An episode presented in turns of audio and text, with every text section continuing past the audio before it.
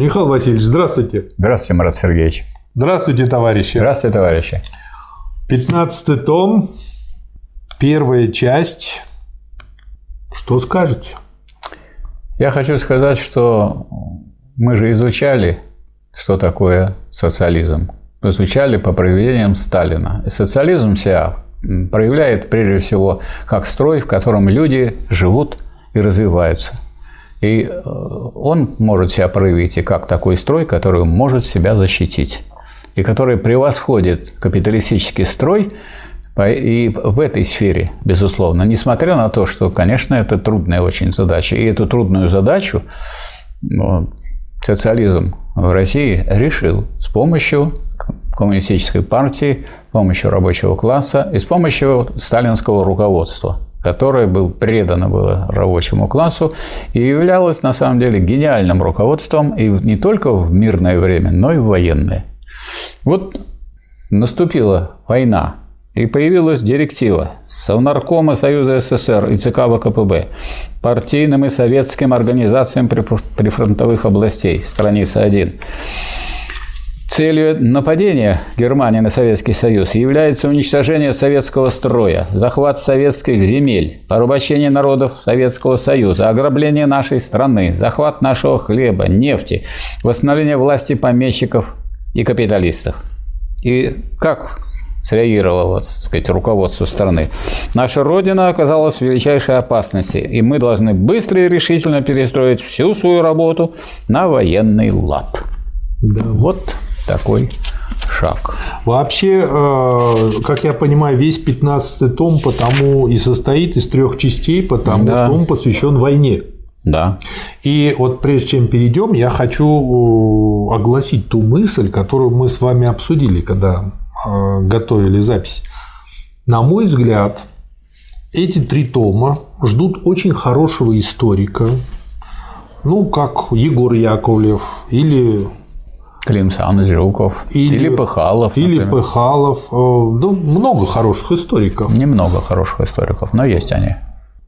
Ну, вы знаете, мне очень нравится поговорка, что танки идут в бой все. Оба, оба. оба. Потому что это такие танки. Вот. А, и я думаю, пора написать книгу «Генералиссимус Сталин» и раскрыть эту тему на основании этих трех томов. Почему? Да.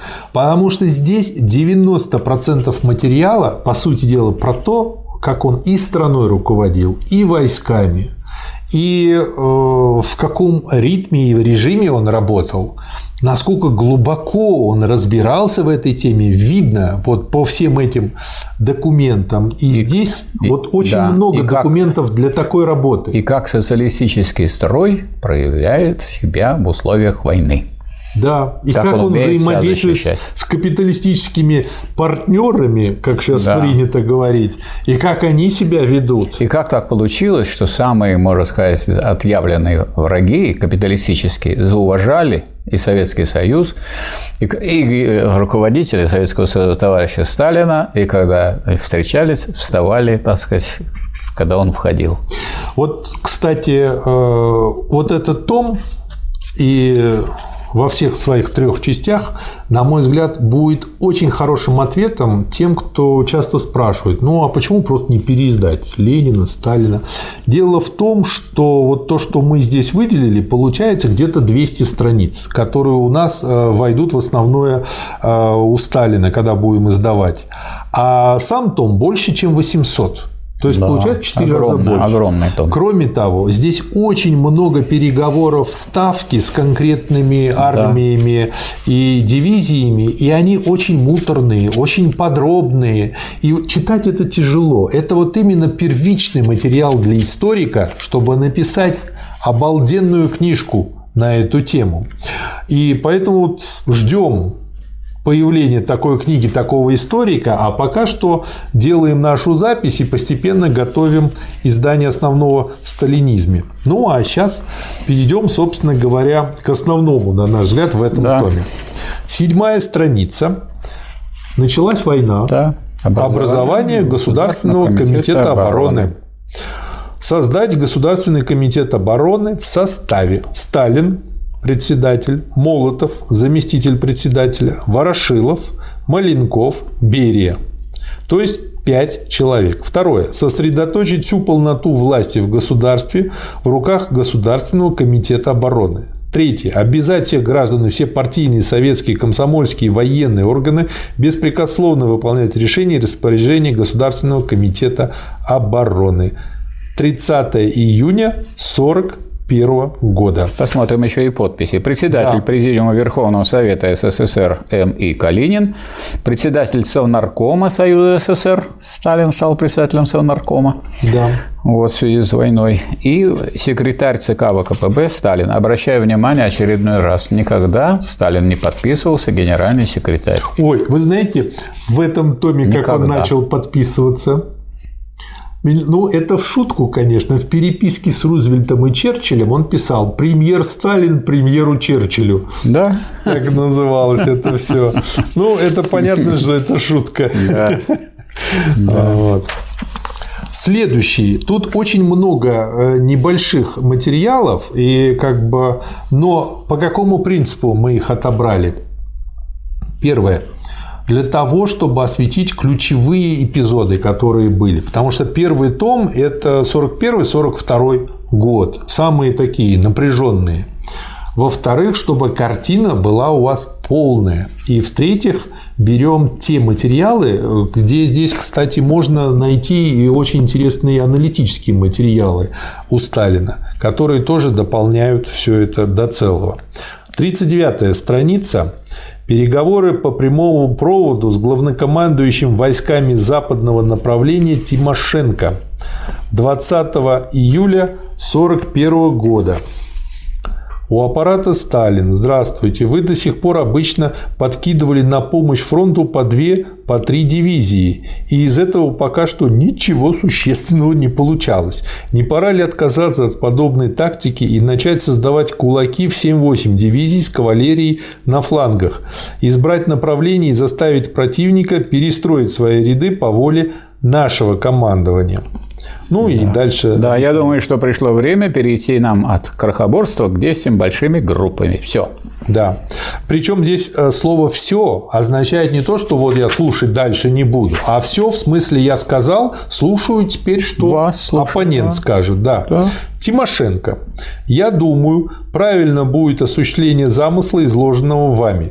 Тем более последние данные говорят за то, что противник всеми своими силами танковых частей мотодивизий на направлении Смоленска действует северо-западнее, на Ярцево. И все-таки главная группа танков на Ельню, блокируя танками и мотопехотой непосредственно Смоленск. И, конечно, угроза создается Смоленску и на узком фронте непосредственно на Ярцево. Удар, рекомендуемый вами, то есть мощный удар именно на Смоленск, без больших обходов, может решительно сказаться в нашу пользу. Все. Переговоры на этом завершились. По да. Вопросу. И вот таких вот коротких на несколько страниц переговоров, но которые сущностные, потому что мало времени, нужно говорить по теме, да. очень много в этом томе. Следующий материал, страница 61. А, беседа с личным представителем президента США Г. Гопкинсом 31 июля. Причем э, материал интересен тем, что это отчет Гопкинса. Я сказал Сталину, что президент весьма желает получить его Сталина оценку и анализ войны между Германией и Россией. Сталин охарактеризовал положение следующим образом. Он заявил – что, по его мнению, германская армия имела в начале войны 175 дивизий на русском фронте, и что с начала войны их число увеличилось до 232.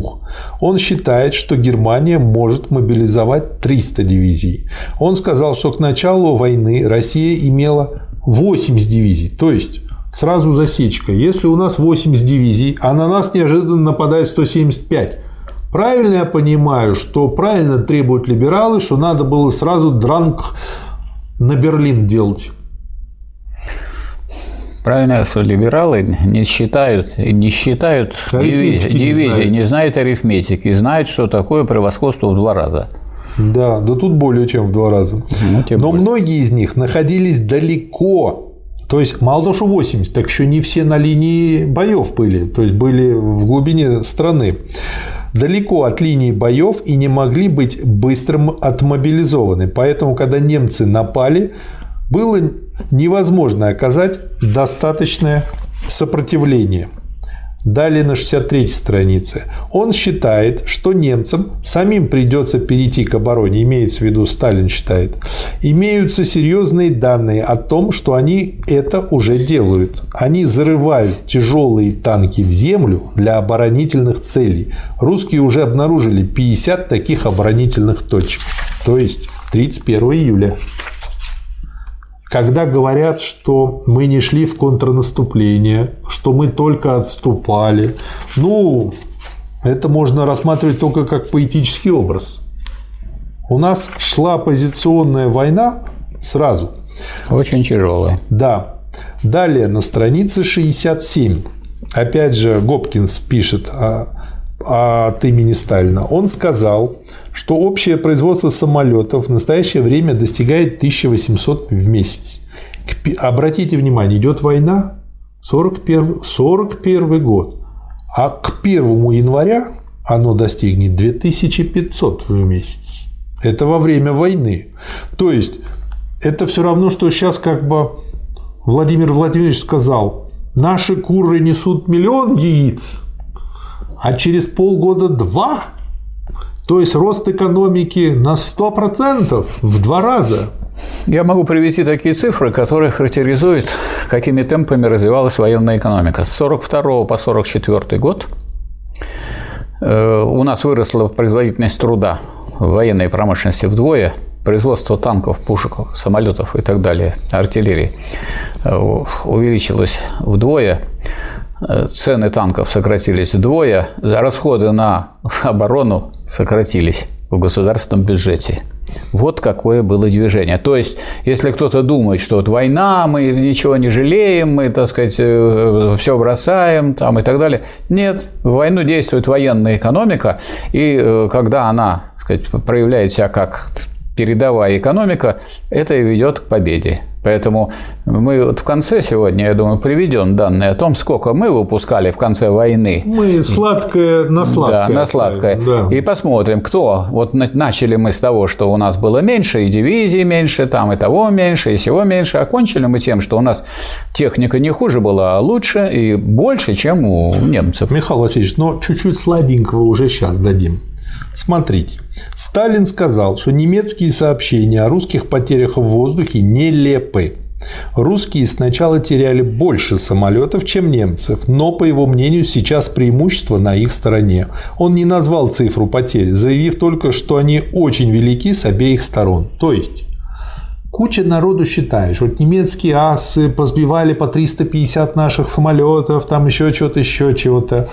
Но я больше доверяю Сталину. Он все-таки человек объективный, и он имел именно вот самые первичные данные, и вряд он ли кто ему он, лукавил. Он бы, он бы наказал бы, если бы ему данные ну, конечно, давали. Он же сразу сказал бы отрубить ему голову и все. Голову нет, но наказание было бы. Ну, что-нибудь, да, отрубили За подтасовку. Я спросил Сталина о местоположении его военных заводов. Он не дал на это подробного ответа, но указал, что около 70% всех военных заводов, процент зависит от типа заводов, находится в районах, центрами которыми являются Ленинград, Москва, Киев. Киев мы потеряли во время войны, Москву и Ленинград нет. Поэтому те, кто говорят о сдаче Ленинграда, во время войны. Это вот мы одну треть... В Ленинграде около 30%, да, даже больше, производили да, военной, военной продукции. 35%. У меня тоже самая та же да, цифра в голове. Да. Из его слов я вынес впечатление, что если бы немецкая армия могла продвинуться примерно на 150 миль к востоку от этих центров, она уничтожила бы почти 75% промышленного потенциала России. Далее. Он считает, что поскольку дело касается людей, снаряжения, продовольствия и горючего, немецкая армия способна вести зимнюю кампанию в России.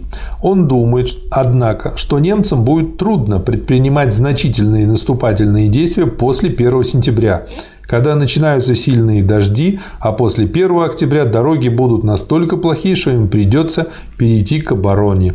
Он выразил большую уверенность в том, что в зимние месяцы фронт будет проходить под Москвой, Киевом и Ленинградом. То есть 20, э, в конце июля Сталин знал, что немцы будут под Москвой. То есть это о чем говорит? О том, что он достаточно четко просчитывал стратегию. И он при, при все время учитывал соотношение сил и да. обстановку на фронте и фронт стабилизируется не позднее 1 октября. Но задачи были с самого начала поставлены такие, чтобы потом перейти сказать, к превосходству и к наступлению. И в этом направлении Государственный комитет обороны и работал. Да, да. Очень ценный материал. Следующий материал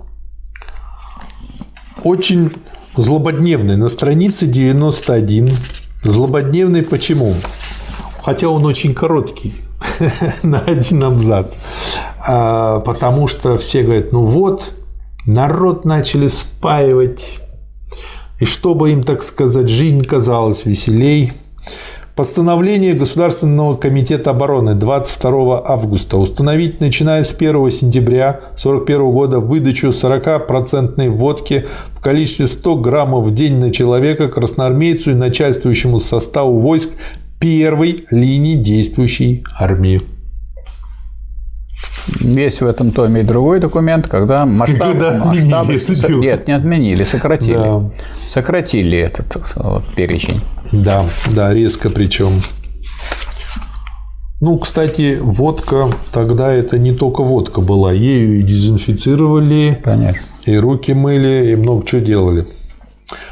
Из переговоров по прямому проводу с командующим войсками резервного фронта Георгием Константиновичем Жуковым 1 сентября, 105 страница. У аппарата генерала армии Жуков у аппарата Поскребышев, заведующий особым сектором ЦК ВКПБ. Здравствуйте, передаю просьбу товарища Сталина. Можете ли немедля выехать в Москву? Очень прошу вас, если есть какая-либо возможность выехать в Москву, передав дело на время вашего отсутствия Ракутину или Богдану. Все. Жуков. Здравствуйте, товарищ Поскребышев. Только что получил неприятные сведения от 211-й дивизии, действовавшей на Рославль. Она, эта дивизия, поддавшись ночной панике, отскочила назад километров на 5-6 и создала этим отскоком невыгодное положение для второй стрелковой дивизии, для 149-й. Ввиду сложности обстановки я хотел бы ночью выехать на участок 211 дивизии и там навести порядок и прибрать кого следует к рукам. Поэтому я просил бы, если только можно, отложить мой приезд. Если нельзя его отложить, я могу через 15 минут выехать. Ну и дальше там они обсуждают это. И э, в конце Поскребышев. Ответ Сталина. В таком случае можете отложить свою поездку в Москву и выехать на позиции. То есть, когда нам рассказывают сказки, а именно сказки про директивные волюнтаристское управление Сталина пример. И ну, таких вот, э, примеров вот три тома. Ну, вот на, отвечая на проблему, о которой говорит Жуков, вот он Тут у Сталина говорится на странице 119 арестовывать и судить паникеров. Да. То есть паникеры недопустимы, потому что паникеры могут сделать так, что вполне боеспособные части могут начать отступать, а потом побежать. А тогда их перебьют всех. Да, Это очень, очень короткий опасно. документ, страница 107. Постановление Государственного комитета обороны от 1 сентября об эвакуации детей и женщин из Курской области. Совершенно секретно. Разрешить Курскому обкому ВКПБ и облсполкому приступить к эвакуации детей и женщин из города Курска и из северо-западных районов области. Что имел в виду? В первую очередь, ну, не только детей, а детей коммунистов и военных. Почему э, я хочу на это обратить внимание? Сейчас какие-нибудь полудурки скажут, ну вот, своих вывозят, народ бросают и так далее. Здесь есть очень тонкий момент с толстыми обстоятельствами. Наша бабушка по папиной линии а попала в зону оккупации под Полтавой, город Зиньков. До войны, чтобы люди понимали, в Зинькове было 30 тысяч народ населения. 10 тысяч евреев, 10 тысяч русских, 10 тысяч украинцев. После войны, в 70-х годах, когда мне было там 7-8 лет, я отдыхал у бабушки, на тот момент, это то, что вот еще и народилось население, было 8 тысяч. Евреев – ноль. Бабушка показывала, и ну, моему брату, меня в тот момент рядом не было, а, они идут и видят траншеи, а потом траншеи нет, потом траншея продолжается. И бабушка говорит, вот тут наши еврейчики лежат. Так вот, поскольку наша бабушка была замужем за красноармейцем, причем за командиром, причем ПВОшником, наш дедушка, в частности, организовывал ПВО в Крыму в свое время. Угу. Вот. И, э, но он отошел вместе с войсками. Папа родился осенью 41-го, а его сестра пораньше немножко. И вот она была беременная и в оккупации. Она была в списках на расстрел либо повешение. Что-то партизаны сделают в этом списке по очереди с немецкой пунктуальностью на тот цвет. И э, так получилось, что ну вот прямо вот приход наших войск, когда освобождали, если бы не пришли, где-то через неделю у нас не было бы ни папы, ни тети и ни бабушки, ну и нас бы тоже. Вот. По этой причине их эвакуировали. То есть это абсолютно понятная причина и объяснение. Так, очень интересный документ, страница 113. Личное послание премьера Сталина премьеру господину Черчиллю 3 сентября. Кстати, что хочу сказать. А, в общем, общее резюме, Михаил Васильевич, прокомментируйте следующее. Сталин весь этот том пытается добиться того, хотя, конечно, и Молотов это подтверждает, что он не строил иллюзий, но он все равно пытался по максимуму отжать, что можно было, что от Черчилля, что от Рузвельта, открытие второго фронта, помощи и прочее, прочее. Поэтому все переговоры у них вот в этом томе, по сути дела, идут вокруг этого. Что Черчилль, что Рузвельт, разыгрывая то дурочку, то прикидываясь как бы по схеме плохой-хороший полицейский, перебрасывали Сталина друг другу, а вот, то еще что-то такое. В общем, выкручивали, чтобы не открыть второй фронт, либо вместо второго фронта, а, значит, что-нибудь там в Египте сделать, либо еще что-то такое придумать. Потом э, Черчилль спер полторы сотни самолетов наших, об этом тоже мы дойдем до этого. В общем, весь вот рефрен такой. И поэтому у них тут э, переписка очень такая, стоит ее почитать. Ну и документ называется, посмотрите, как Сталин относится к Черчиллю. Он пишет «Личное послание премьера Сталина премьеру господину Черчиллю».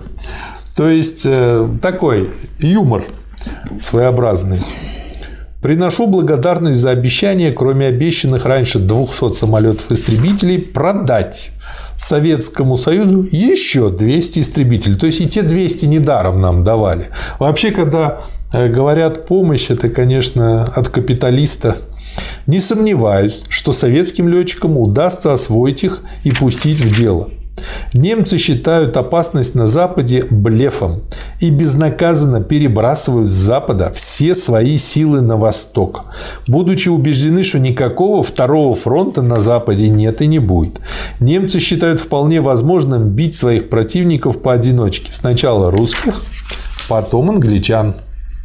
Я думаю, что существует лишь один путь выхода из такого положения – создать уже в этом году второй фронт где-либо на Балканах или во Франции, могущий оттянуть с Восточного фронта 30-40 немецких дивизий и одновременно обеспечить Советскому Союзу 30 тысяч тонн алюминия к началу октября сего года и ежемесячную минимальную помощь в количестве 400 самолетов и 500 танков.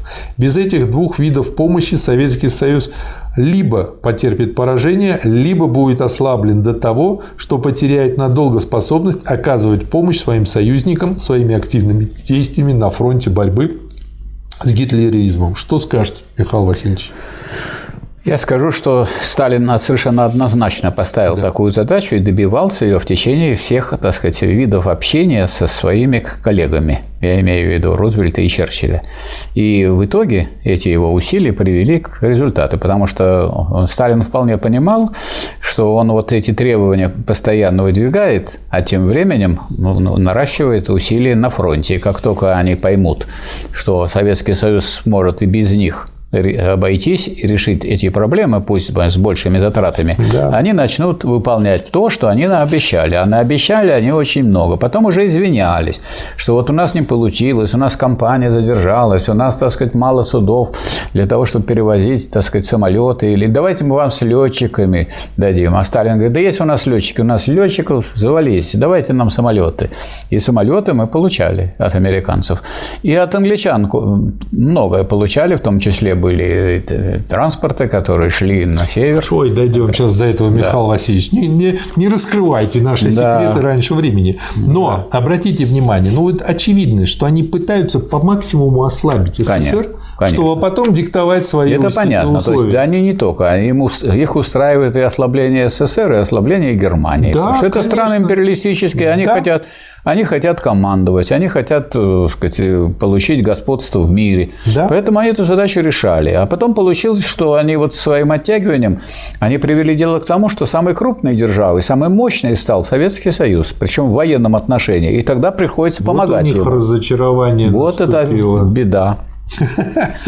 122 страница. Постановление Государственного комитета обороны 6 сентября.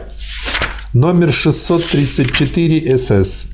Применить высшую меру наказания – расстрел к 170 заключенным, разновременно осужденным за террор, шпионско-диверсионную и иную контрреволюционную работу.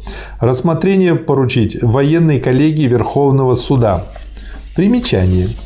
Основанием для принятия постановления стало спецобращение Берии. Совершенно секретно дальше это обращение.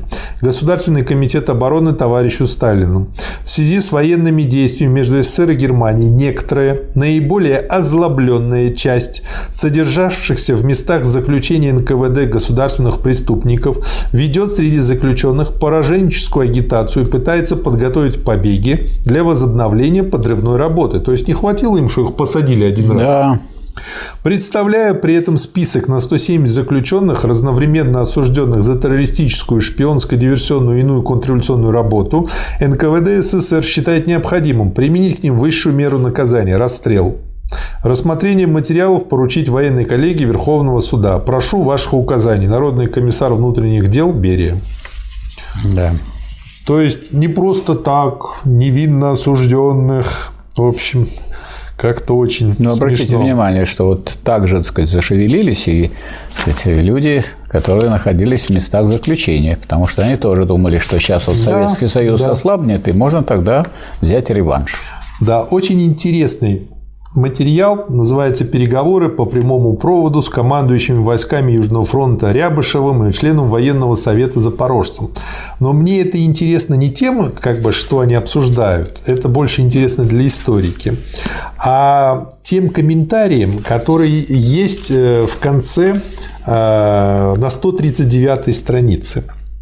В дневнике Ортенберга, Ортенберга, главного редактора «Красной звезды», описана история присвоения полковнику, полковнику Мишулину звания генерал-лейтенанта. Из рубрики «Нарочно не придумаешь». 25 июля Сегодня армия и страна узнали еще об одном герое Советского Союза. Опубликован указ о присвоении этого звания командиру танковой дивизии полковнику Мишулину Василию Александровичу. И рядом напечатано постановление Совета народных комиссаров СССР о присвоении ему звания генерал-лейтенанта танковых войск. Мишулин – наш старый знакомый еще по боям на Халхинголе. Он командовал 8-й мотострелковой бригадой. Отечественную войну Мишулин встретил на Западном фронте в должности командира 57-й танковой дивизии. Воевал он успешно, громил врага, как любил сам говорить, по всем правилам халхингольского искусства. В одном из боев Мишулин был ранен. Его почти силком эвакуировали с поля боя, увезли в госпиталь. Но и на госпитальной койке он продолжал поддерживать связь связь со своей дивизией. Требовал, чтобы ему все время докладывали, что там происходит. И когда получил сообщение об угрожающем положении на флангах 57-й, тотчас поднялся с койки незамедлительно, незаметно вышел на улицу, словил там какую-то попутную машину и примчался на КП. Взял управление боем в свои руки. Бой был жестким, и все-таки выиграла его 57-я танковая дивизия. Всех нас в редакции приятно удивило.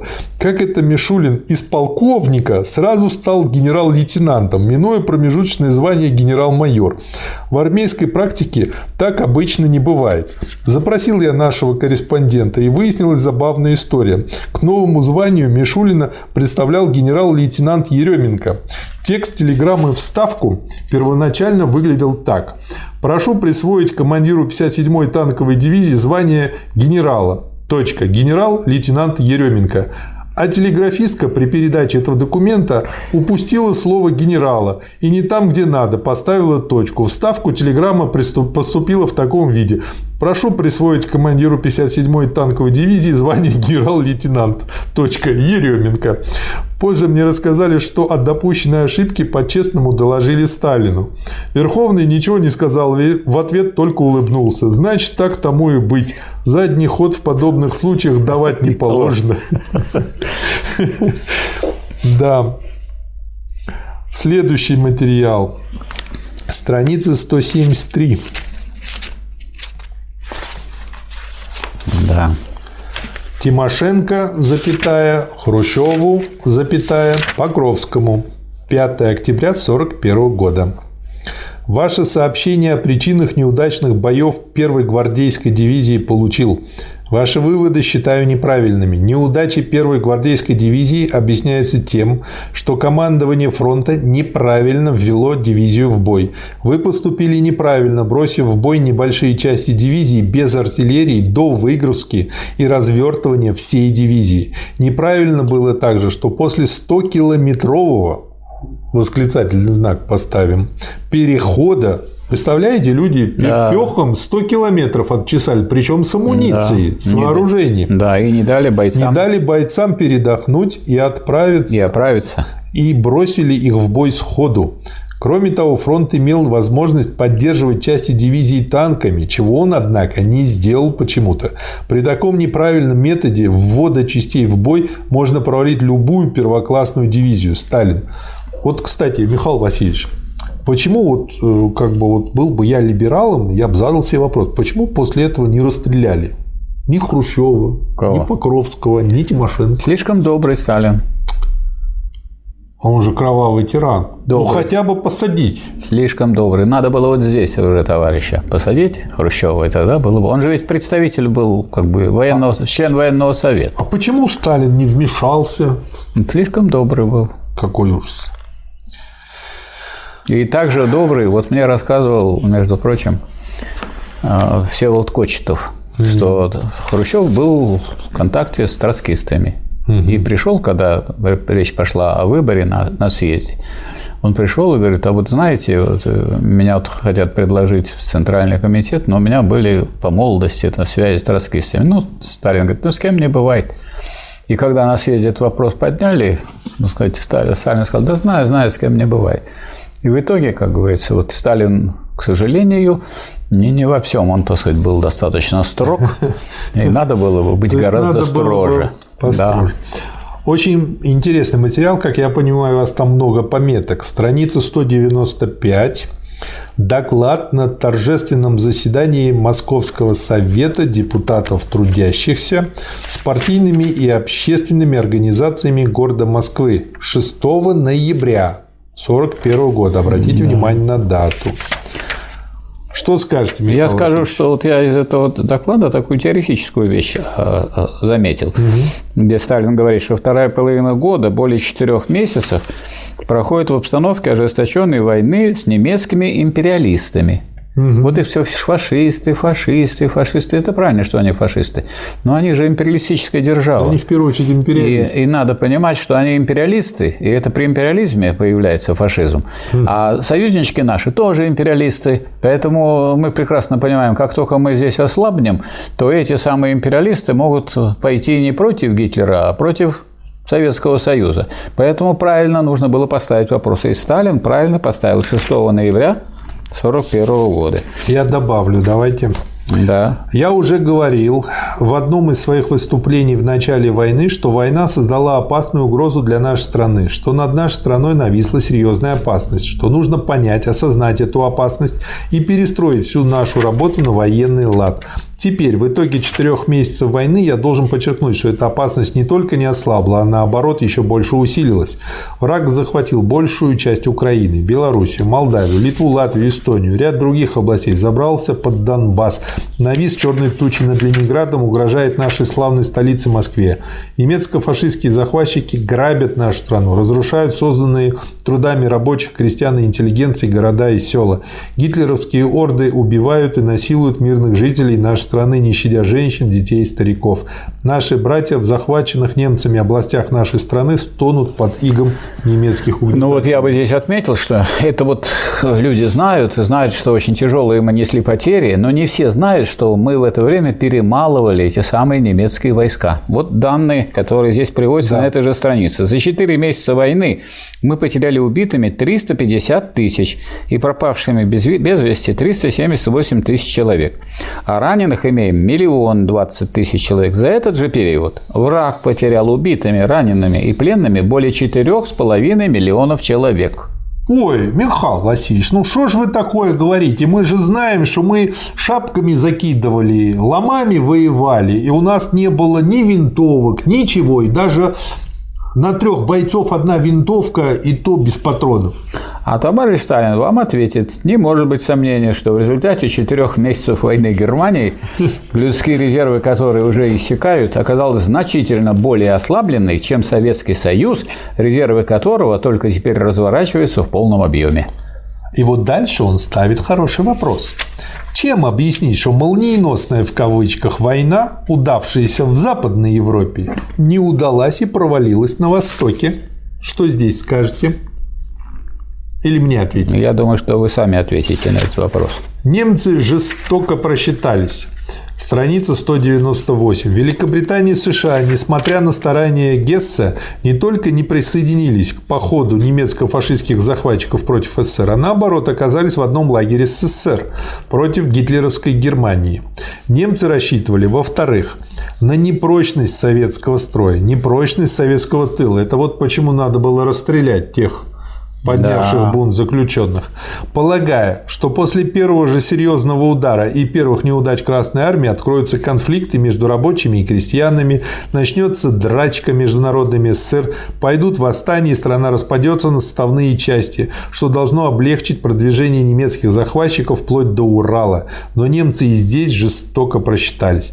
Немецкие захватчики рассчитывали, наконец, на слабость Красной Армии и Красного флота, полагая, что немецкой армии и немецкому флоту удастся с первого же удара опрокинуть и рассеять нашу армию и наш флот, открыв себе дорогу на беспрепятственное продвижение вглубь нашей страны. Но немцы и здесь жестоко просчитались.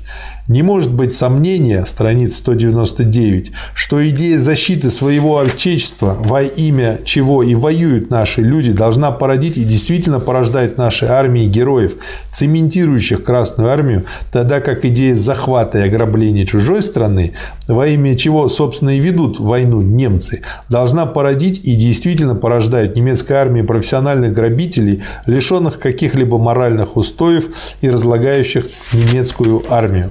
Во-вторых, продвигаясь вглубь нашей страны, немецкая армия отдаляется от своего немецкого тыла, вынуждена орудовать во враждебной среде, вынуждена создавать новый тыл в чужой стране, разрушаемый к тому же нашими партизанами, что в корне дезорганизует снабжение немецкой армии, заставляет ее бояться своего тыла и убивает в ней веру в прочность своего положения. Ну вот э, страница 200. На странице да. 200 Сталин говорит о причинах временных неудач нашей армии. Одна из причин неудач Красной армии состоит в отсутствии второго фронта в Европе против да. немецко-фашистских войск. Ну, своего рода это сговор, дескать. Вы, вы нападаете, а мы подождем. А мы изображаем. А мы, как бы, хоть мы и ваши противники, мы будем сидеть, молчать. Другая Наша причина. страна ведет освободительную войну одна, без чьей-либо военной помощи, против Соединенных объединенных сил немцев, финнов, румын, итальянцев, венгерцев. Весь Евросоюз. Да, тогдашний. Другая причина временных неудач нашей армии состоит в недостатке у нас танков и отчасти авиации. В современной войне очень трудно бороться пехоте без танков и без достаточного авиационного прикрытия с воздуха.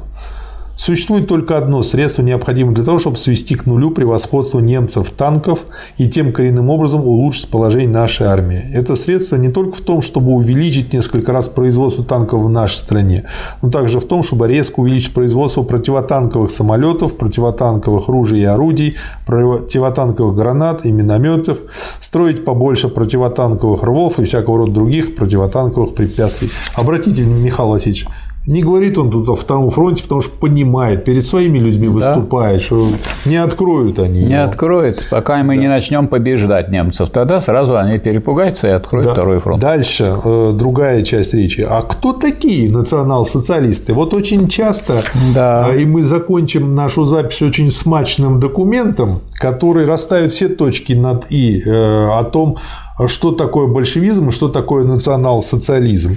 Но да. тут он начинает разговор на эту тему. Кто такие национал-социалисты?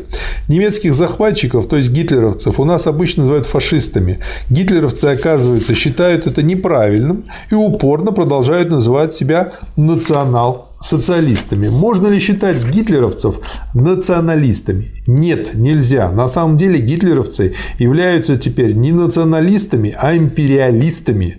Пока гитлеровцы занимались собиранием немецких земель и воссоединением Рейнской области, Австрии, тогда их можно было назвать националистами. Но когда они вышли за пределы земель своей нации, все, они уже чистые империалисты. Да, и поработили европейские нации чехов, словаков, поляков, норвежцев, датчан, голландцев, бельгийцев, французов, сербов, греков, украинцев, белорусов, прибалтов и так далее, и стали добиваться мирового господства, Гитлеровская партия перестала быть националистической, ибо она с этого момента стала партией империалистической, захватнической, угнетательской. Да.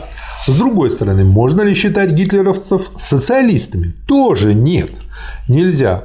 На самом деле гитлеровцы являются заклятыми врагами социализма, злейшими реакционерами и черносотенцами, лишившими рабочий класс и народы Европы элементарных демократических свобод. Чтобы покрыть свою реакционную черносотенную сущность, гитлеровцы ругают англо-американский внутренний режим плутократическим режимом. Но в Англии и США имеются элементарные демократические свободы, существуют профсоюзы рабочих и служащих, существуют рабочие партии, существует парламент. А в Германии при гитлеровском режиме уничтожены все эти институты. То есть они не национал и не социалисты. Да, гитлеровская партия есть партия врагов демократических свобод, партия средневековой реакции и черносотенных погромов. Да. И дальше вот он цитирует на той странице внизу.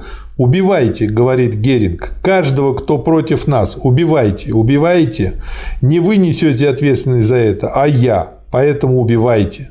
«Я освобождаю человека», – говорит Гитлер теперь уже, – «от унижающей химеры, которая называется совестью. Совесть, как и образование, калечит человека.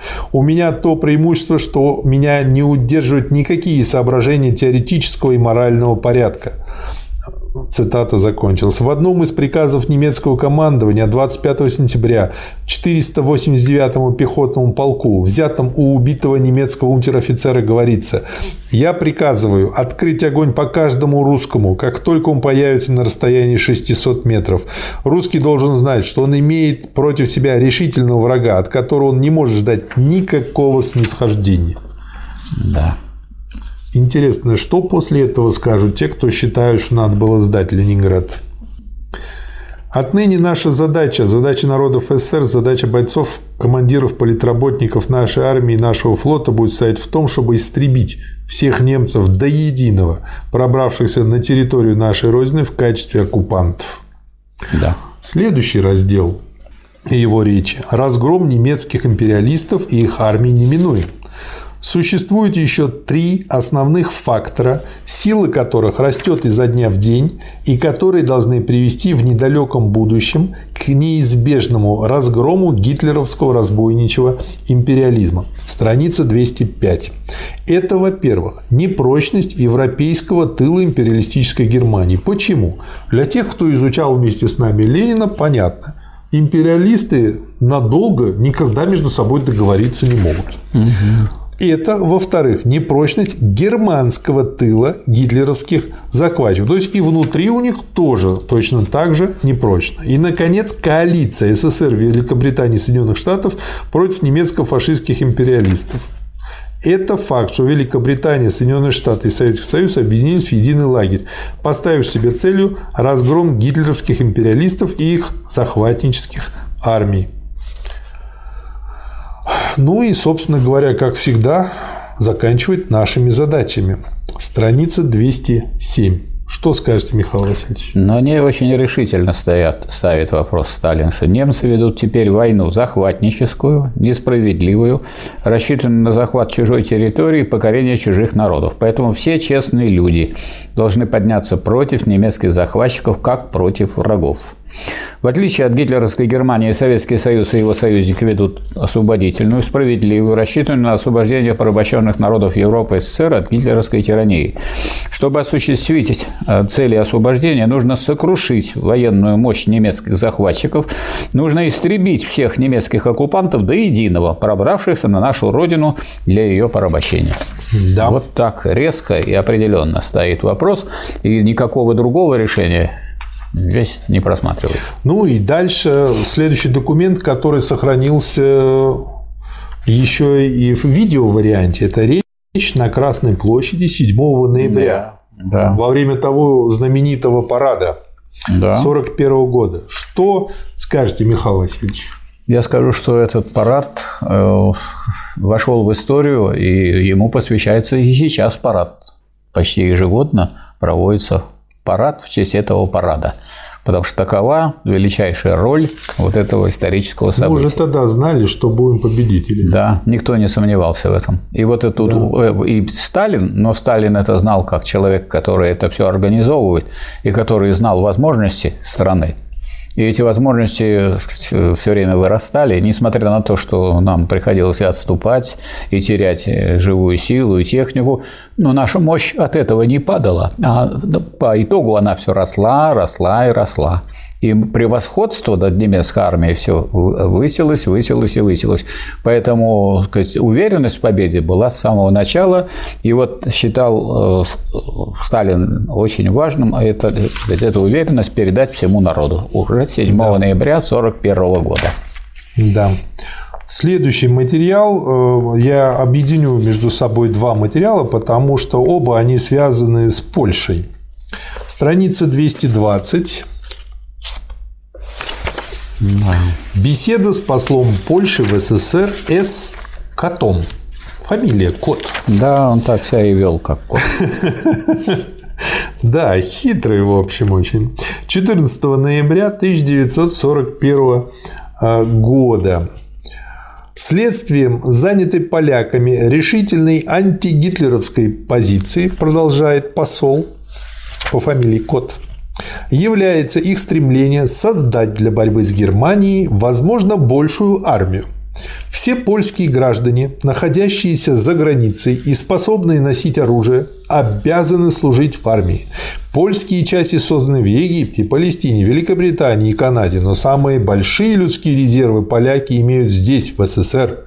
Вопрос о польской армии в СССР является большой проблемой, которую генерал Сикорский желал бы обсудить с советскими руководителями. Код характеризует Сикорского как выдающегося государственного деятеля и как человека, устранившего немало препятствий, мешающих заключению советско-польского соглашения. Сикорский будет принадлежать группе, состоящей из Сталина, Черчилля и Рузвельта, когда определит послевоенную которая определит послевоенную организацию мира. Смотрите, какое начало, да, Михаил Васильевич? Да. А продолжение, знаете, какое будет? Это вот, вот вот просто у меня в голову засело, когда я читал эти встречи с котом, беседы. Помните эм, про Федота Стрельца, молодого удальца? Как бы и отправьте меня в войну, но желательно в июне, да. и желательно в Крыму. Да. И вот здесь вот будет то же самое. То есть мы рвемся в бой, но помогите нам собрать армию, но давайте вот тут холодно, там, где потеплее, да, вот они. а давайте вон там кормите нас побольше, а вот тут вот у нас не получается, а тут вот еще, а тут то, а тут все. В общем, обалдеть. Товарищ Сталин указывает, что он готов содействовать делу организации польской армии. Посол заявляет, что прежде всего необходимо создать дружественную атмосферу, которая сблизила бы поляков и русских. Поляки, начиная с XVI века, страдали от русских, Поэтому нужно, чтобы по отношению к ним в СССР, бедняжечкам, проявлялась немного теплоты и сердечности, на что товарищ Сталин замечает, что в интересах исторической правды нужно сказать, что начиная с XVI века не только русские обижали поляков, но и поляки русских. За это время поляки дважды брали Москву. Что дальше добавите, Михаил Васильевич? Это значит, что Сталин, Сталин говорил о том, что нам нужны настоящие союзнические отношения, а не попытки, так сказать, изображать из себя помощников. И вот дальнейшее как раз об этом Давайте, и говорит. развейте мысль. А именно, что когда э, Кот имел в виду, что надо найти удобные такие места, хорошие для подвоза. Желательно сказать, в Крыму, желательно в июне. Нет, не в Крыму, а гораздо лучше. Товарищ Сталин отвечает, что такой пункт будет указан, но это не будет Узбекистан, куда поляки незаконно и неорганизованно переселяются. Товарищ Сталин просит посла прекратить переселение поляков в Узбекистан. Вот как они хотели помочь. И чтобы мы в тылу, там где-то в Узбекистане, держали этих самых поляков, которые ничем себя не проявили кормили. на фронте. Кормили их, содержали, вооружали. А как они себя будут вести, неизвестно. Да. А что от них требуют? Если вы хотите участвовать в битве с немецкими захватчиками, пожалуйста, вот здесь давайте формируемся и, пожалуйста, в бой. Так он же еще тоже хорошо придумал. Посол просил также дать для поляков районы, которые в прошлом заселяли немцы по Волжье. Ну, тоже губа не дура. Да. Да. И, э, так сказать, Сталин э, прекрасно понимает, что э, поляки вместо помощи хотят дополнительно нагрузить армию э, сказать, проблемами и э, Советский Союз проблемами. Поэтому он говорит, что бывают такие случаи, когда человек несет на себе 20 пудов, но если ему прибавит один фунт, то он умирает. Есть пределы напряжения. Мы, говорит товарищ Сталин, дадим полякам то, что можем дать, но я не хочу брать невыполнимых обещаний. Да, и дальше тут 225. Э, посол да, говорит, что ну, у вас как бы и так большие расходы, еще пару копеечек добавить, они как бы а, не испортит дело, на что Сталин говорит, что можно, конечно, подумать, что если человек несет очень большой груз и на пределе, если мы туда добавим немножко, он все равно справится. Нет, можно как раз-таки это будет та последняя капля, которая переломит хребет, и нельзя да, этого допускать. Да, да. И дальше, но здесь есть еще тонкий момент с толстыми обстоятельствами. Страница 226 внизу. Посол отвечает, что поляки хотят оказать Советскому Союзу не символическую, а реальную поддержку. Они хотят иметь армию, которая под верховным советским командованием сражалась бы с немцами, но при этом они хотят там весь свой офицерский состав, да. они хотят, чтобы Сикорский управлял этой армией, да. Михаил Васильевич.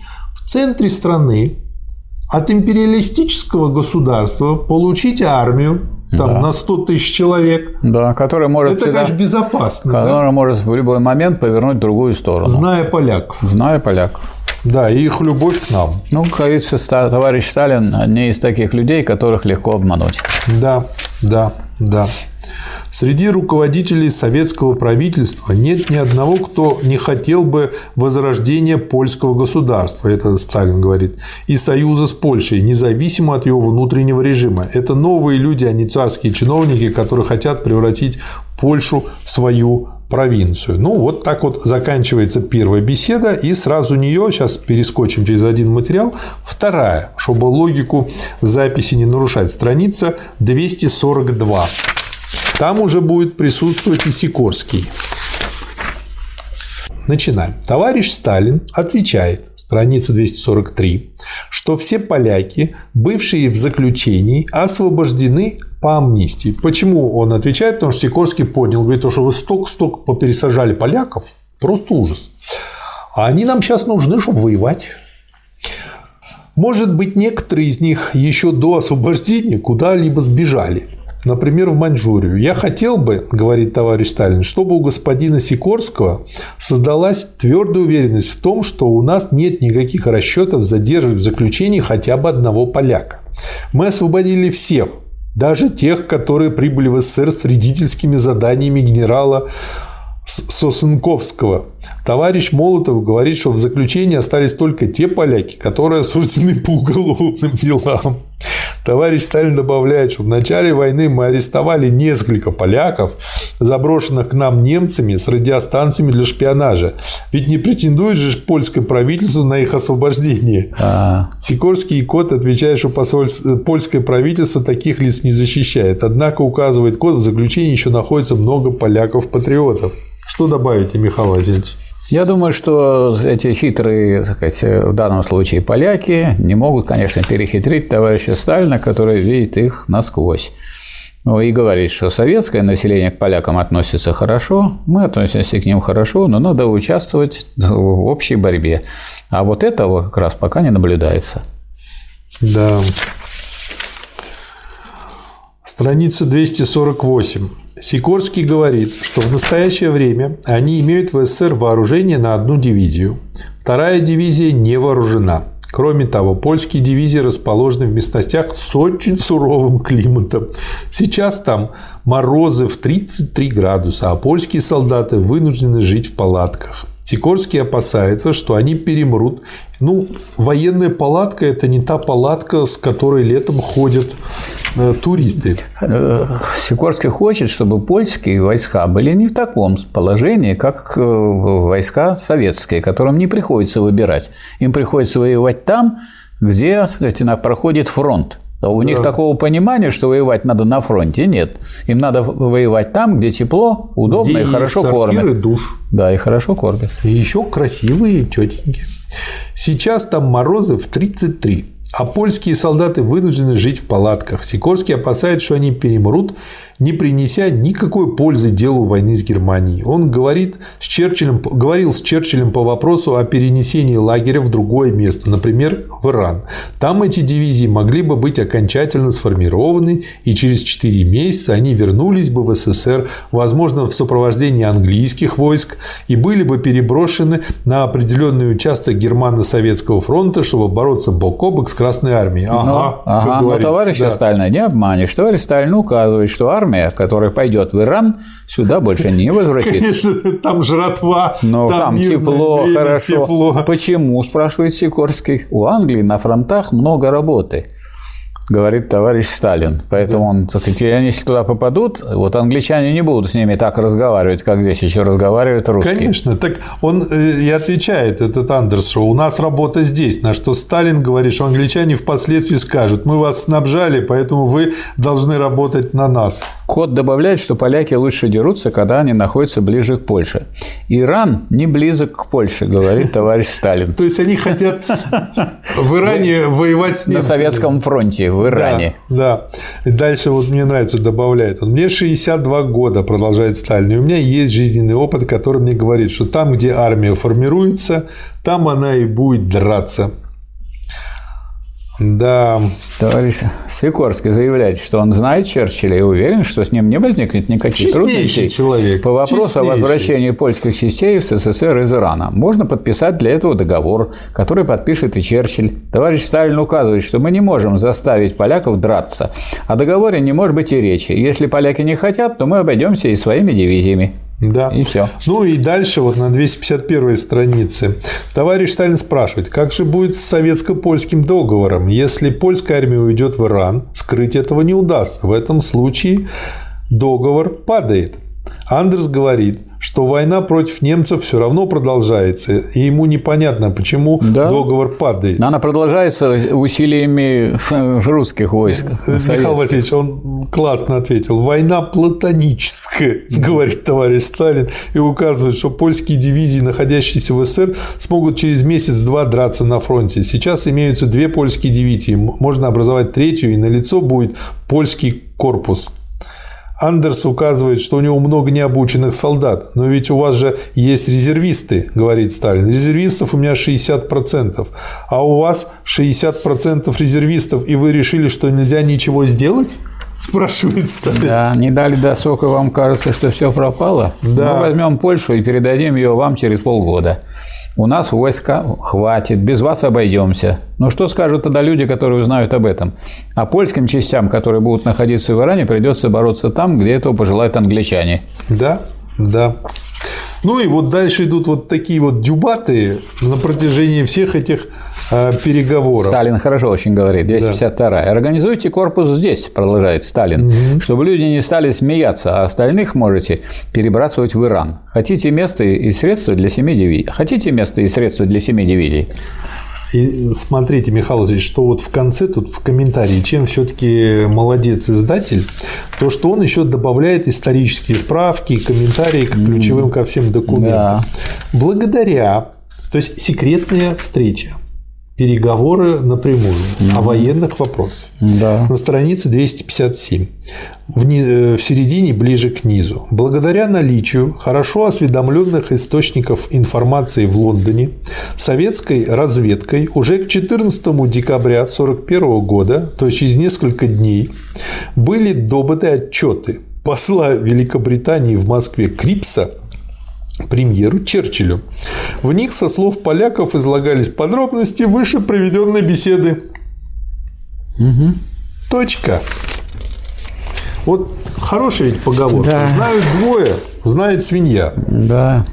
Особенно если это То есть доверять, такие то есть партнеры. доверять этим нельзя. Хотите драться, пожалуйста, вот на фронт. Да. Не хотите, а хотите в Иран, тогда мы тут ни при чем. Идите в Иран, куда хотите. И вот э, почему я объединил два этих материала, а сейчас к нему добавляю третий, который между ними хронологически, но лучше сейчас э, его послушать. Страница 230. Я для себя этот материал э, пометил той фразой, которая, по-моему, то ли с Петра I, то ли с Екатерины II, вот с тех времен идет. А Она называется так: Англичанка гадит. Телеграмма Майскому, это наш посол в Лондоне, 19 ноября 1941 года. Мое послание к Черчиллю имеет исключительно деловой характер и не задевает лично кого-либо из членов английского правительства, тем более не может задевать премьера Черчилля. Я слишком обременен делами фронта, чтобы уделить хоть одну минуту на личные дела. Мне кажется странным, что поставленные в моем личном послании важные деловые вопросы о военном соглашении и об организации, то есть имеется в виду послание Сталина Черчиллю, мира после войны подменены вопросами личного порядка. Если кто и обижен создавшимся положением, так это моя родина, так как поставленный нашим правительством в секретном дипломатическом порядке вопрос о Финляндии был вынесен в печать и было опубликовано, что Англия отклонила предложение СССР об объявлении состояния войны с Финляндией. То есть, как бы вот как они умело пользуются и выдают это все. И дальше справка. Примечание. В послании Черчиллю 8 ноября 1941 года Сталин подчеркивал необходимость внести ясность во взаимоотношения между СССР и Великобританией в связи с неопределенной позицией последней по вопросу Второго фронта и возможных совместных военных операций на Восточном фронте. Причиной недоумения советской страны послужил также беспрецедентный для доверительных союзничных отношений факт обнародования британской стороной вопроса о перспективах войны с Финляндией, Румынией и Венгрией, поставленного перед правительством Великобритании в секретном дипломатическом порядке. То есть, Михаил Васильевич, секретный дипломатический канал. По нему мы говорим об открытии второго фронта и о том, что им нужно определиться. Что они делают? Оскорбляются. Раз. Публикуют это в прессе. Два. И играют на этом три. Ну, что Сталина. за сучье? Но для Сталина это же не удивительно. Он же понимает, что это империалисты. У них свои империалистические интересы. Они поэтому сначала будут решать вопросы колоний. Как там воевать в Африке, как там на Балканах и так далее. И тогда, когда они увидят, что Советский Союз будет побеждать, они прибегут для того, чтобы участвовать в победном Это марше. как один известный советский Да. актер, который написал Это про было- Федота Стрельца, написал э, сценарий и пьесу, который, ну, про актерскую жизнь, который называется «Сукины дети». То есть, если они видят, что побеждают без них, они э, прибегают, чтобы участвовать в дележе победоносного, так сказать, пирога. Да. Следующий материал, страница 269. Точно так же бурлит и кипит работа у Сталина. несколько материалов друг за другом, объединяем их общим названием «Беседа с министром иностранных дел Великобритании Иденом». 16 декабря, ну и там дальше. Это, видимо, он приехал, и сразу там Да. несколько дней переговоров было.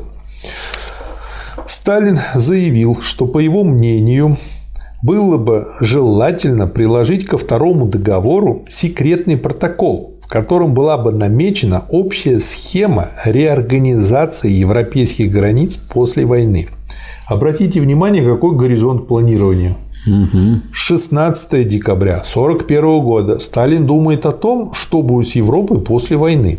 И чтобы товарищи или граждане, господа, которые приедут, понимали, что полная уверенность в победе у Сталина и его сказать, страны имеется. Да. Поэтому, если вы об этом не думаете, то мы думаем. Да. Ну и дальше, собственно говоря, про Польшу, Чехословакию, Югославию, Албанию, Турцию, Грецию, Германию, Францию, все, Германию. расписано, да. Вот. И что должно быть возвращено в Советский Союз. В общем, все, что Польша и Прибалтика имела, это все благодаря Сталину. Но это, тут, тут войны. есть еще есть момент, что Сталин э, этот вопрос ставит тогда, когда это казалось несбыточной мечтой для э, сказать, э, наших э, коллег, я Да. имею в виду для партнеров. Для партнеров, да. Да. А поскольку если бы были бы такие договоры, то когда бы м, пришли, так сказать, дни победы, тогда бы они не удивлялись, что вот эти границы будут проведены вот так. Да, да. А, Вторая беседа 17 декабря, страница 284 и дальше. Товарищ Сталин задал вопрос, необходимо ли для урегулирования вопроса о балтийских государствах специальное решение британского правительства. Данный вопрос является аксиоматическим. СССР ведет жестокую борьбу с гитлеровской Германией. Он несет тягчайшие жертвы, теряя сотни тысяч людей в общей борьбе с Великобританией, нашим союзником. На его плечах лежит главная тяжесть войны. В таких условиях нужно ли еще решение британского правительства для признания западной границы СССР? Разве этот вопрос не является аксиоматическим? Иден заметил, что юридическая позиция такова. То бишь, вспоминают про юридическую позицию, когда идет такой ожесточенный мордобой. Да. В настоящий момент для британского правительства три балтийских государства не существуют. То есть, с одной стороны, конечно, Иден редиска, а с другой стороны, смотрите, не существовало Они этих не государств Да. уже в конце 1941 года. Не Да. было территории. Они не имеют дипломатического статуса. Балтийские посланники, которые еще продолжают существовать в Лондоне, сохраняют свое положение лишь в порядке любезности. С ними британское правительство не ведет никаких переговоров, не обменивается нотами, документами и так далее. Однако исполнить желание товарища Сталина и официально признать границу СССР 1941 года Иден сейчас не может. Но это вот типичная тактика затягивать по максимуму. Да. Товарищ Сталин ответил, что позиция, занятая Иденом, в сущности ничем не отличается от позиции, которую в свое время занимало правительство Чемберлена в вопросе о балтийских государствах. Товарищ Сталин чрезвычайно удивлен данным обстоятельством, но если это так, то, очевидно, будет очень трудно прийти к соглашению о заключении договоров.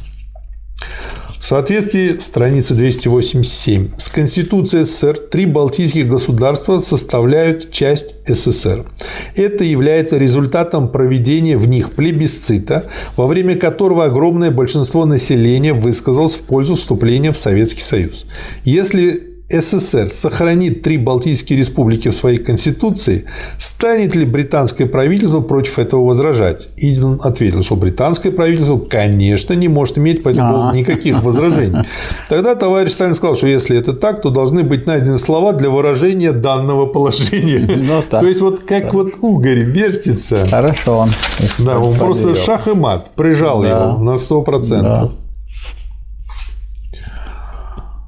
Готова или не готова Англия, наша союзница, страница 289, Да, поддержать нас в поддержать нас в восстановлении этих этих границ. Иден вновь возвращается к своей мотивировке отказа признать границу и напоминает, что во время советско-польских переговоров, существовавших предшествующих подписанию договора 30 июля он также отказался признать границы Польши, на которых настаивался. А товарищ Сталин говорит, что мы связаны с статьями нашей Конституции. Ну, вот да. так, очень прочно и твердо. Да. И, да. конечно, этот вопрос решался заранее, и, сказать, решался и уже тогда. В общем, и дальше как бы вот все вот, э, чем интересны этим разговором, насколько они, э, вот эти э, документы, насколько вязко с ними вести вот эти все переговоры. И очень интересное примечание на странице 295.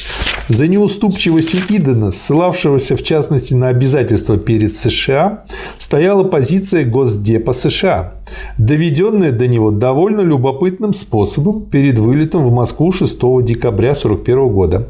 В телеграмме, подписанной госсекретарем Хеллом и направленной послу э, в Великобритании в Вайнанту, указывалось, что послевоенная политика правительства США была определена в Атлантической хартии, представляющей сегодня позицию Англии, а также Советского Союза. По нашему твердому убеждению, было бы неразумно, если бы какое-либо из трех правительств взяло бы на себя обязательства в отношении конкретных условий послевоенного урегулирования. Что важнее всего, не должно быть никаких секретных соглашений. Не следует забывать о конституционных ограничениях, которыми связано наше правительство.